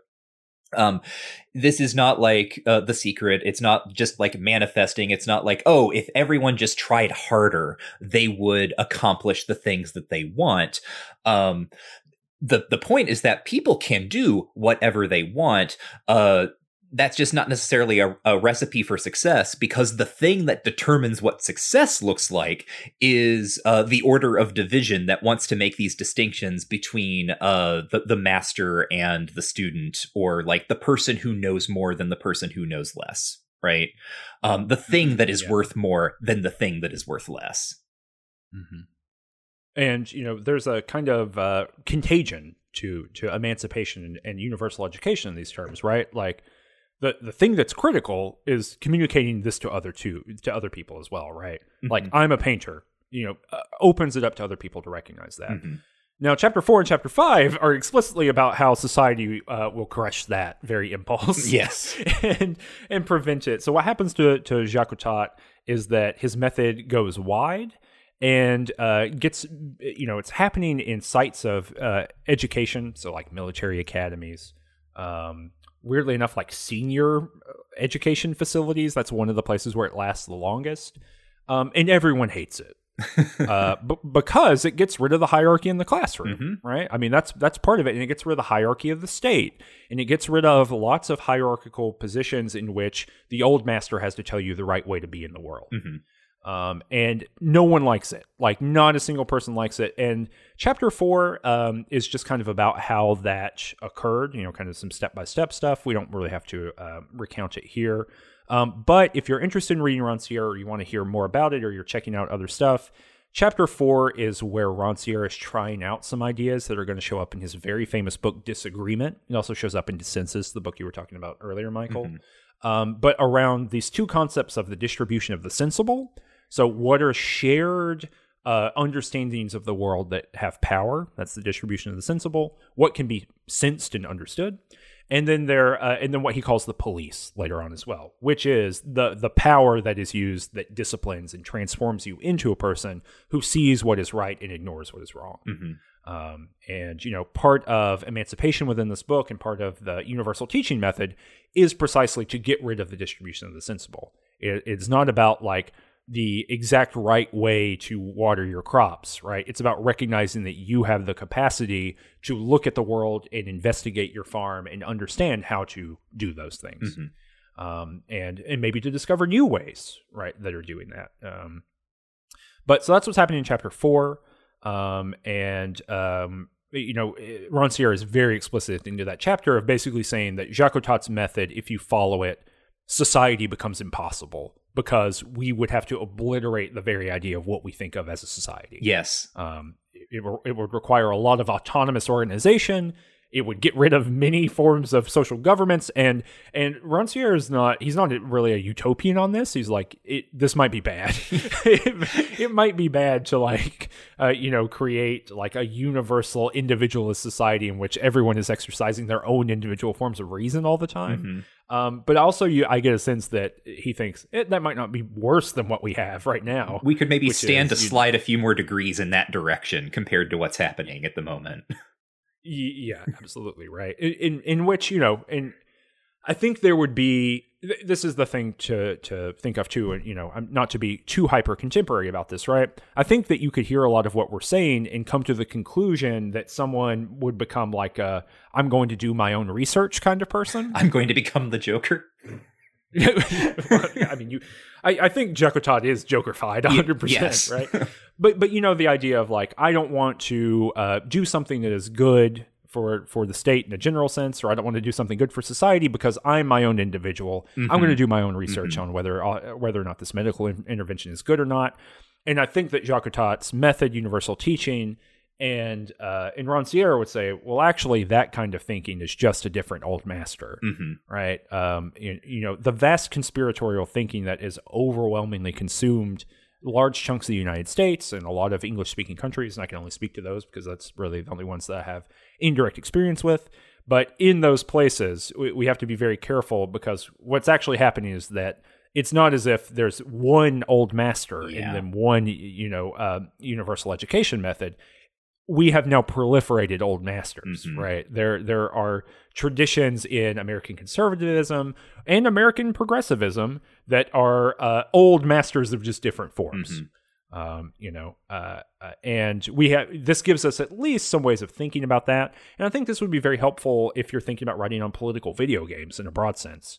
Um, because they create models and then evaluate you based on those models. You know, go play any of those, you know, democracy games that have been made, and you can see this exact thing working out. And then, is there any way in a kind of spreadsheet simulator political game in order to create emancipation in a broad sense? Mm-hmm. You know, in the way that it's meant here? And no, absolutely not. So, what then is like the thing that you do about that, or how might you make a game that does that? Does that look like something like, um, you know, Lichenia by Molleindustria mm-hmm. that obliterates all those kinds of things uh, and gives you very big abstractions? But that's just some thoughts.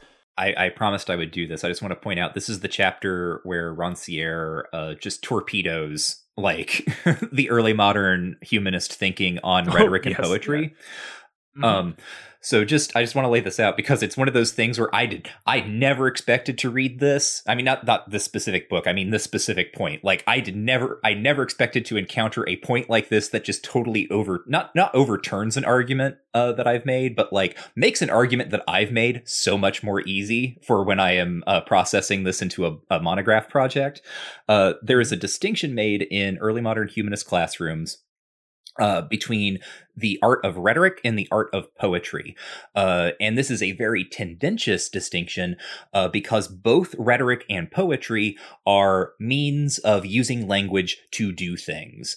Uh, and this results in a lot of anxiety for educators in England um, at this time uh, because rhetoric is supposed to be the art of persuasion, um, whereas poetry is uh, not it can be persuasive uh, but it's not necessarily going to persuade you of the truth because poetry is going to be about things that did not happen or could not happen impossible things untruths whereas rhetoric properly understood is supposed to be about leading people toward the truth, right? Using language to explain the truth or lead people toward it, and, and so on and so forth.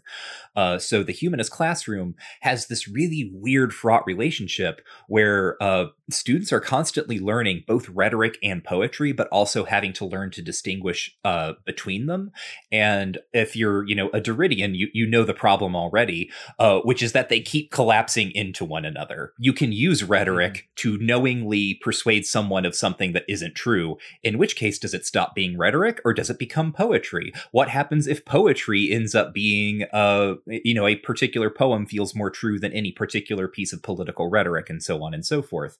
Um so uh, a, a, kind of way that this division ends up working out uh, is that uh, you know rhetoric is considered the form of language manipulation that is closer to the soul, closer to the truth. Uh, and that's the one that we really want to teach people because that's the one that's going to help you function in society. Poetry is fun, uh, but not as important precisely because it's going to spin off into untruths that may lead you astray or may result in, in confusion or obfuscation. Uh, by way of Jacotot, uh, Rancière completely inverts this relationship. Uh, 83. The power of rhetoric, the art of reasoning that tries to annihilate reason under the guise of reason hot damn, right? What he is like, he is saying rhetoric is the tool of the old master because rhetoric is the thing that asserts this is true and this is why you should believe it. And it is the speech form or the, the, the word form that is dedicated to getting you to take whatever you think, discard that and assume its mantle. Uh, so, following on from that, 84, Poetic language that knows itself as such doesn't contradict reason. On the contrary, it reminds each speaking subject not to take the narrative of his mind's adventures for the voice of truth. So it is precisely, and this is this is a defense of poetry in this time period. Uh, it's the one that uh, Philip Sidney makes in his defense of poesy, but taken to like an incredible extreme. It is precisely because we don't expect, because we come into poetry knowing that it's not true, that like we have have actually a more uh, empowered relationship with it because we know at a certain point in a poem we can be like, I just don't agree with that. Like that's not true. That's not what I think. Um, and so uh, Rancière continues the, the perversion of this, right, is when a poem, this is a quote, a poem is taken as something other than a poem. Uh, rhetoric is perverted poetry, is specifically what he ends up saying, right? It's not that, because this is how the humanists are thinking of it. Uh, poetry is a perversion of the art of rhetoric, essentially, right? It's an offshoot or an outgrowth that is uh, diverted from the truth into nonsense. And Rancière is just like, no, no, no, it's rhetoric that is the perversion of poetry. And I think that rips. well, and it, and it also like kind of puts pressure too on uh, you, uh, on the same uh, division that happens within games, right? Mm-hmm. That uh, and it's one that maybe I've been uh, pushing a little bit too hard too uh, in this very episode. You know that um, that that we might want to think uh, about a relationship between um, uh, di- uh, didacticism and abstraction, mm-hmm. you know, as two opposite poles, but they are running into each other in the same way that rhetoric and poetry are because of the of the means that we in, engage with them. Mm-hmm. Um, you know that those things are happening. Um, I'm glad that that was uh, invigorating. it was. It was like like I was sitting on the train reading it, and I was like, "Holy hell!" Like, I'm so glad this book found its way into my hands. Mm-hmm. You turned uh, you turned to the mother of four beside you and said, "Did you see this? Did you yes. see this? Have you heard? Rhetoric is a perverted form of poetry. Have you heard the good news? uh, we should put that on the shirt. yes, rhetoric, rhetoric is the perverted form of poetry. We'll do that. I'll we'll, we'll make it if you'll make the like image file. I'll throw it on the shirt. Okay, and we'll release it the same day the episode comes good, out. Good, good. I'll put that together. Um, the um, so check it out right now. It's it's uh, you got, what what is it? Uh, rangedtouch.com slash shop. Yes. Is that true? Mm-hmm. There you go. Go to rangedtouch.com slash shop. Click on the link there. You can go buy that T-shirt this very moment. Um, the last uh, the last chapter is called "The Emancipator and His Monkey," uh, which is fun. Monkeys do not show up. they don't. This has got to be some sort of. Uh, I'm thinking maybe like an organ grinder reference. Mm-hmm something like that. This is the thing too. If you've never read French theory before, is that this this book is full of like uh, fun little ironies and like little jokes and things like that, and that is something that characterizes French work. Yes. This kind of uh, almost uh, sarcastic uh, tone sometimes. And you have to be very careful mm-hmm. when you read French theory if you're not familiar with that, because you can sometimes be reading something that is meant to be taken as ironic or sarcastic as like a claim by the author. Um, I've seen people, I've seen published work where people have like taken something that is clearly being criticized in a paragraph and stripped it of that context because maybe they didn't get it or they didn't understand it, and then have argued that an author has made the exact opposite argument of what they're saying. I've seen it within game studies, in fact. Um, so that's a thing to be aware of. That's a little bit of a trickiness to to French theory, a thing to know before you go in. Um, but this chapter is basically just about how the humanists ate universal education. Mhm. Uh, it's about how they warped it into just a different form uh, of, uh, uh, quite literally, progressive form. Mhm. You know, uses that language, a progressive form of humanist education, but one that ultimately turned it back into a system in which old masters had to exist, but they were like more hip and they stood on the desk and recited poetry. Mhm. Uh, it's it's very much the uh, Dead Poets Society Yes. chapter of of the book. Uh, unfortunately, um, it's pretty interesting. I think the hi- history here, the Count of Lasteyrie, like the story about him is really cool. He's like running around and founding all these educational organizations and like learning about rutabagas Yes. and and sheep and like taking you know doing agriculture everywhere. He seems to be a cool you know in in in the history of the aristocracy. There are not many cool people, I wouldn't say.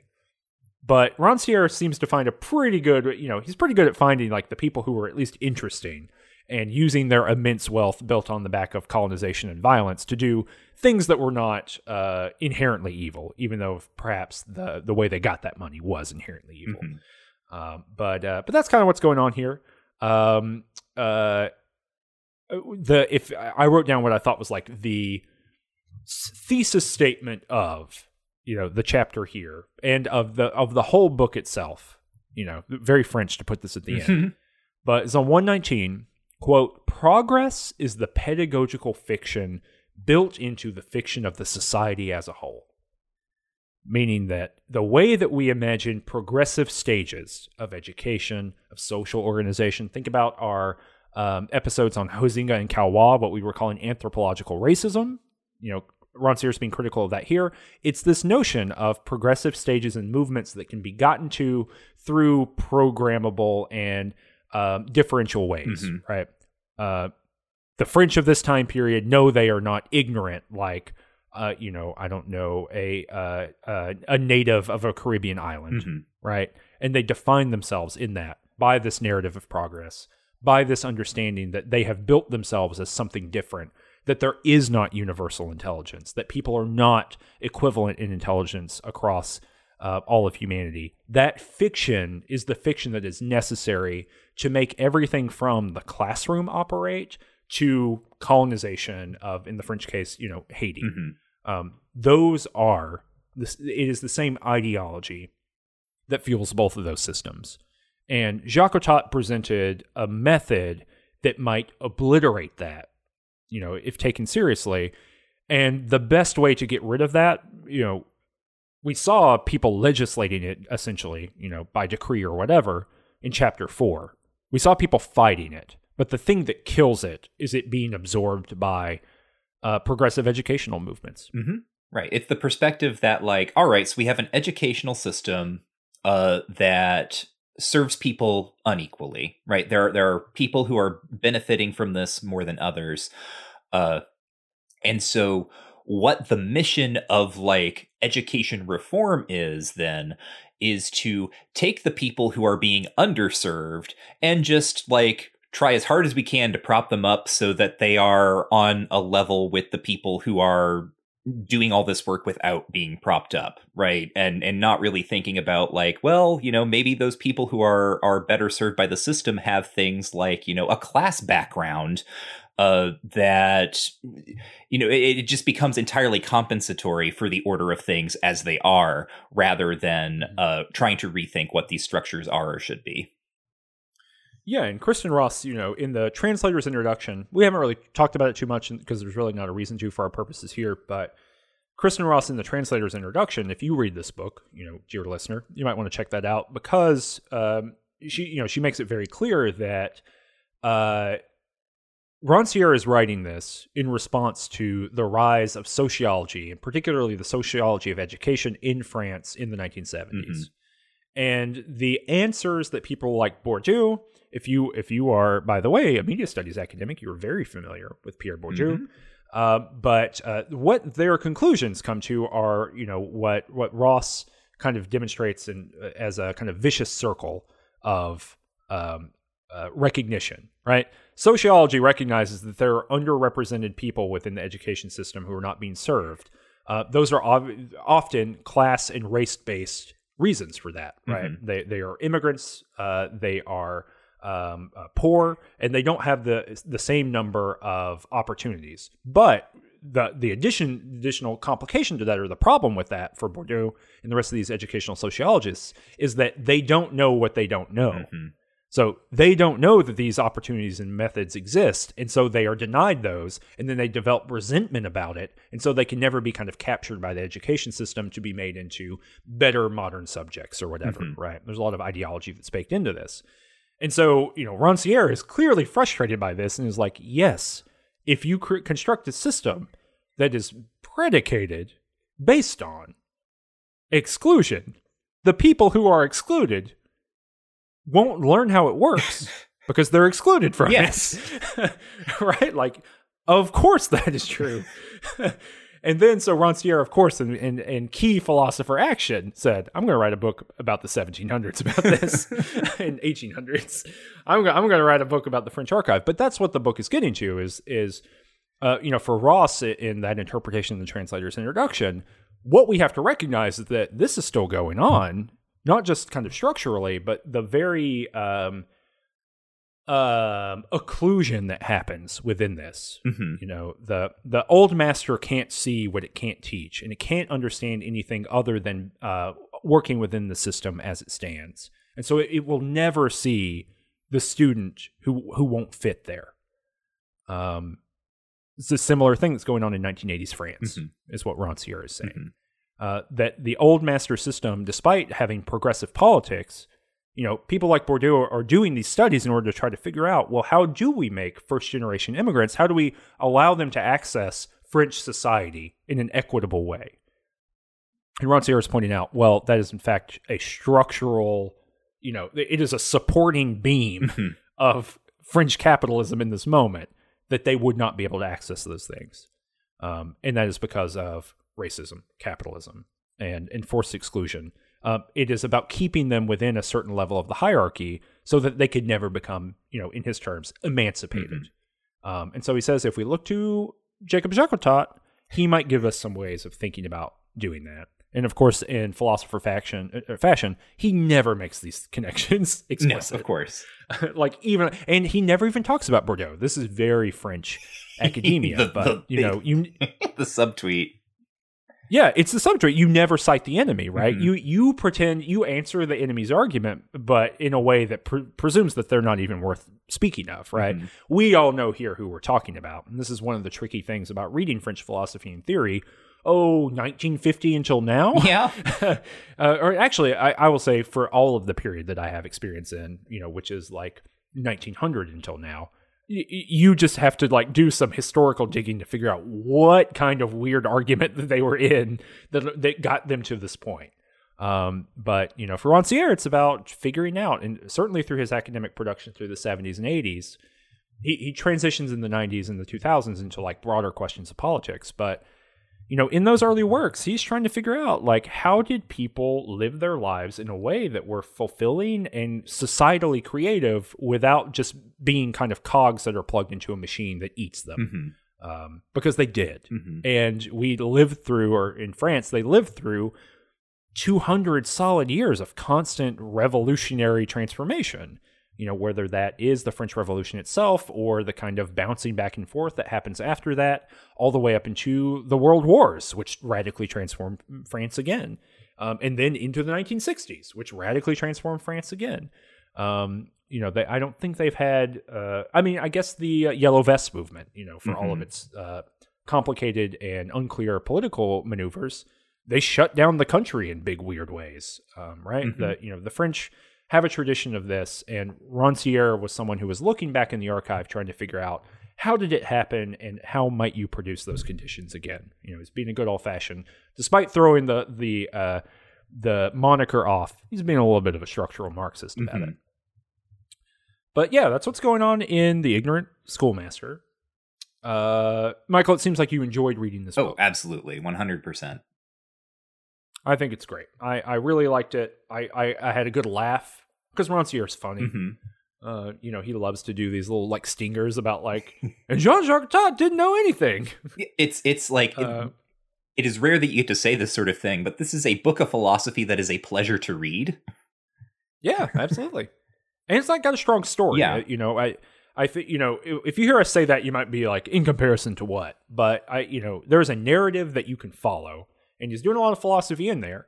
But I would encourage you if you're getting kind of stuck on the philosophy parts, or if there are kind of languages that you're not familiar with, just be a Jacques about about it and keep reading. just go through it because um, you know Rancière is very good as an author in a general sense of uh, repeating things and giving you different examples of things. Uh, one could say that the vast majority of his academic output has just been giving you new examples of the exact same thing over and over again. Um, and that's good. That's really helpful for kind of building out the system and kind of understanding what's going on or taking pieces of it and doing whatever the hell you want to with it. Mm-hmm. Uh, the one thing I want to read here uh, at the end is on 139, the last page of the book. Um, uh, so he, uh, Jacques dies in 1840, and this is written on his uh, tombstone, or on his tomb, not his tombstone, his tomb. I believe that God created the human soul capable of teaching itself by itself and without a master. Okay, so that's the thing. And this is what Rancière writes. This kind of thing is certainly not written, even on the marble of a tomb. A few months later, the inscription was desecrated. Mm-hmm. It's like even even the final, you know, the arc of of Jacques life has to be obliterated. Let us know how you felt about this episode. This is probably the most wild card of any wild card episode that we've done. I mean, it truly is outside the domain. We've had to do some some um, shoving it into the the realm of game studies. If you like this, let us know. If you didn't like it, if you'd rather us stick to just straight up game studies books, we're probably not going to do that across the board but uh, but you know maybe we could pull it pull it a little bit closer. Let us know if it's helpful for you. Um, and uh, I think we both encourage you to pick up this book. Michael, where can people find you on the internet? Uh, you can find me on twitter.com at Warren is dead. If you like the show and you want to support us making the show, I encourage you to do that. You can go to patreon.com slash ranged touch. And you can also go to rangedtouch.com to see all the other things that we do. Uh, we make a show about Stephen King books being read in publication order. We make a show about Fallout. Uh, and we make a show about Homestuck and trying to understand it and doing a kind of weird uh, historical. I say we. You are doing a w- weird historical bit of research, and I'm just reading it and uh, uh, doing no research whatsoever. So it's a weird kind of combinatory old master emancipated reader uh, kind of thing going on here, where I'm I'm universally educating myself about mm-hmm. about uh, what's going on at Homestuck, and you're helping guide me through that and give me some um, you know, interesting things to think about. And uh, I think people are really enjoying that show. If you like the deep dives we do on this show and you want to see us do that with one singular object while bringing in some academic work to help kind of understand it, Michael, you've been doing a lot of that. And it's been really great. Uh, I think you would enjoy that. So if you're a game studies academic or if you're a student and you're like, I don't know what Homestuck is, what is it? I really encourage you to check out Homestuck Made This World because I think there's a lot of overlap between the conversations we have on that show and we have on this show. We make a lot of reference to this show over there. Mm-hmm. Um, again, you can support us with money. We really pr- prefer that. Uh, but if you can't support us with money, tweet about the show. Tell people about it. Please send an email to someone you think might like this show and let them know. We only grow by word of mouth we had the opportunity. I'm going to talk about this on several shows this month, but we had the opportunity recently oh to take sponsorship. Uh-huh. And I'm not going to say from who. Maybe we'll save that for a bonus episode yeah. about who that was, right? well, maybe that'll be on a Just King Things bonus episode. But uh, we were offered the opportunity to take some advertising dollars. May I say, mm-hmm, please, just to just to sell this entirely, Cameron called me to tell me about this opportunity. Like that mm-hmm. is that is that, that that could help you characterize it right? It was a thing that like i was on my way home from work. Cameron like called me on my phone which rarely happens to be like michael this has come across uh, uh, my inbox. Please let's talk about it. So continue. This could be very lucrative michael you know is, mm-hmm. is what i was saying. Mm-hmm. and ultimately we said no way. This is for the fans mm-hmm. of Ranged Touch we're not taking those dollars. Although, however, if you have a very lucrative advertising offer, we would be interested in hearing it. Uh, but that one was not where we wanted to be, uh, although it is very funny. Uh, but uh, yeah, so we'll be back in a month. We don't know what our next episode is. I don't think. Uh, no, Do but we? I have I have a pitch. Um, we can save that for off air though. Oh, you can pitch it to me right now. Let's hear it. Well, uh, this might have a little bit of uh crossover with Homestuck Made This World, um, there's a book that I've been meaning to read called Game Worlds Virtual Media and Children's Everyday Play by Seth Giddings. and it is Let's do it. It is about how uh like children's play, right? Kids playing together uh has or has not maybe changed as a result of the, you know, uh, uh permeation of life by virtual worlds and video games. Let's do it. I like Seth Giddings' work a lot. I did not realize that Giddings had written a book for some reason. I don't I don't know why. Uh, but uh, let's do it. That's what it is. So, what's the name of that again? It is called Game Worlds Virtual Media and Children's Everyday Play. And I think it'll be an interesting kind of uh, outgrowth from what we've talked about here. And as I said, that the specific reason I want to read this uh, book is because I think it is important for the research for the Homestuck podcast, which is also the research for a Homestuck book that I am writing.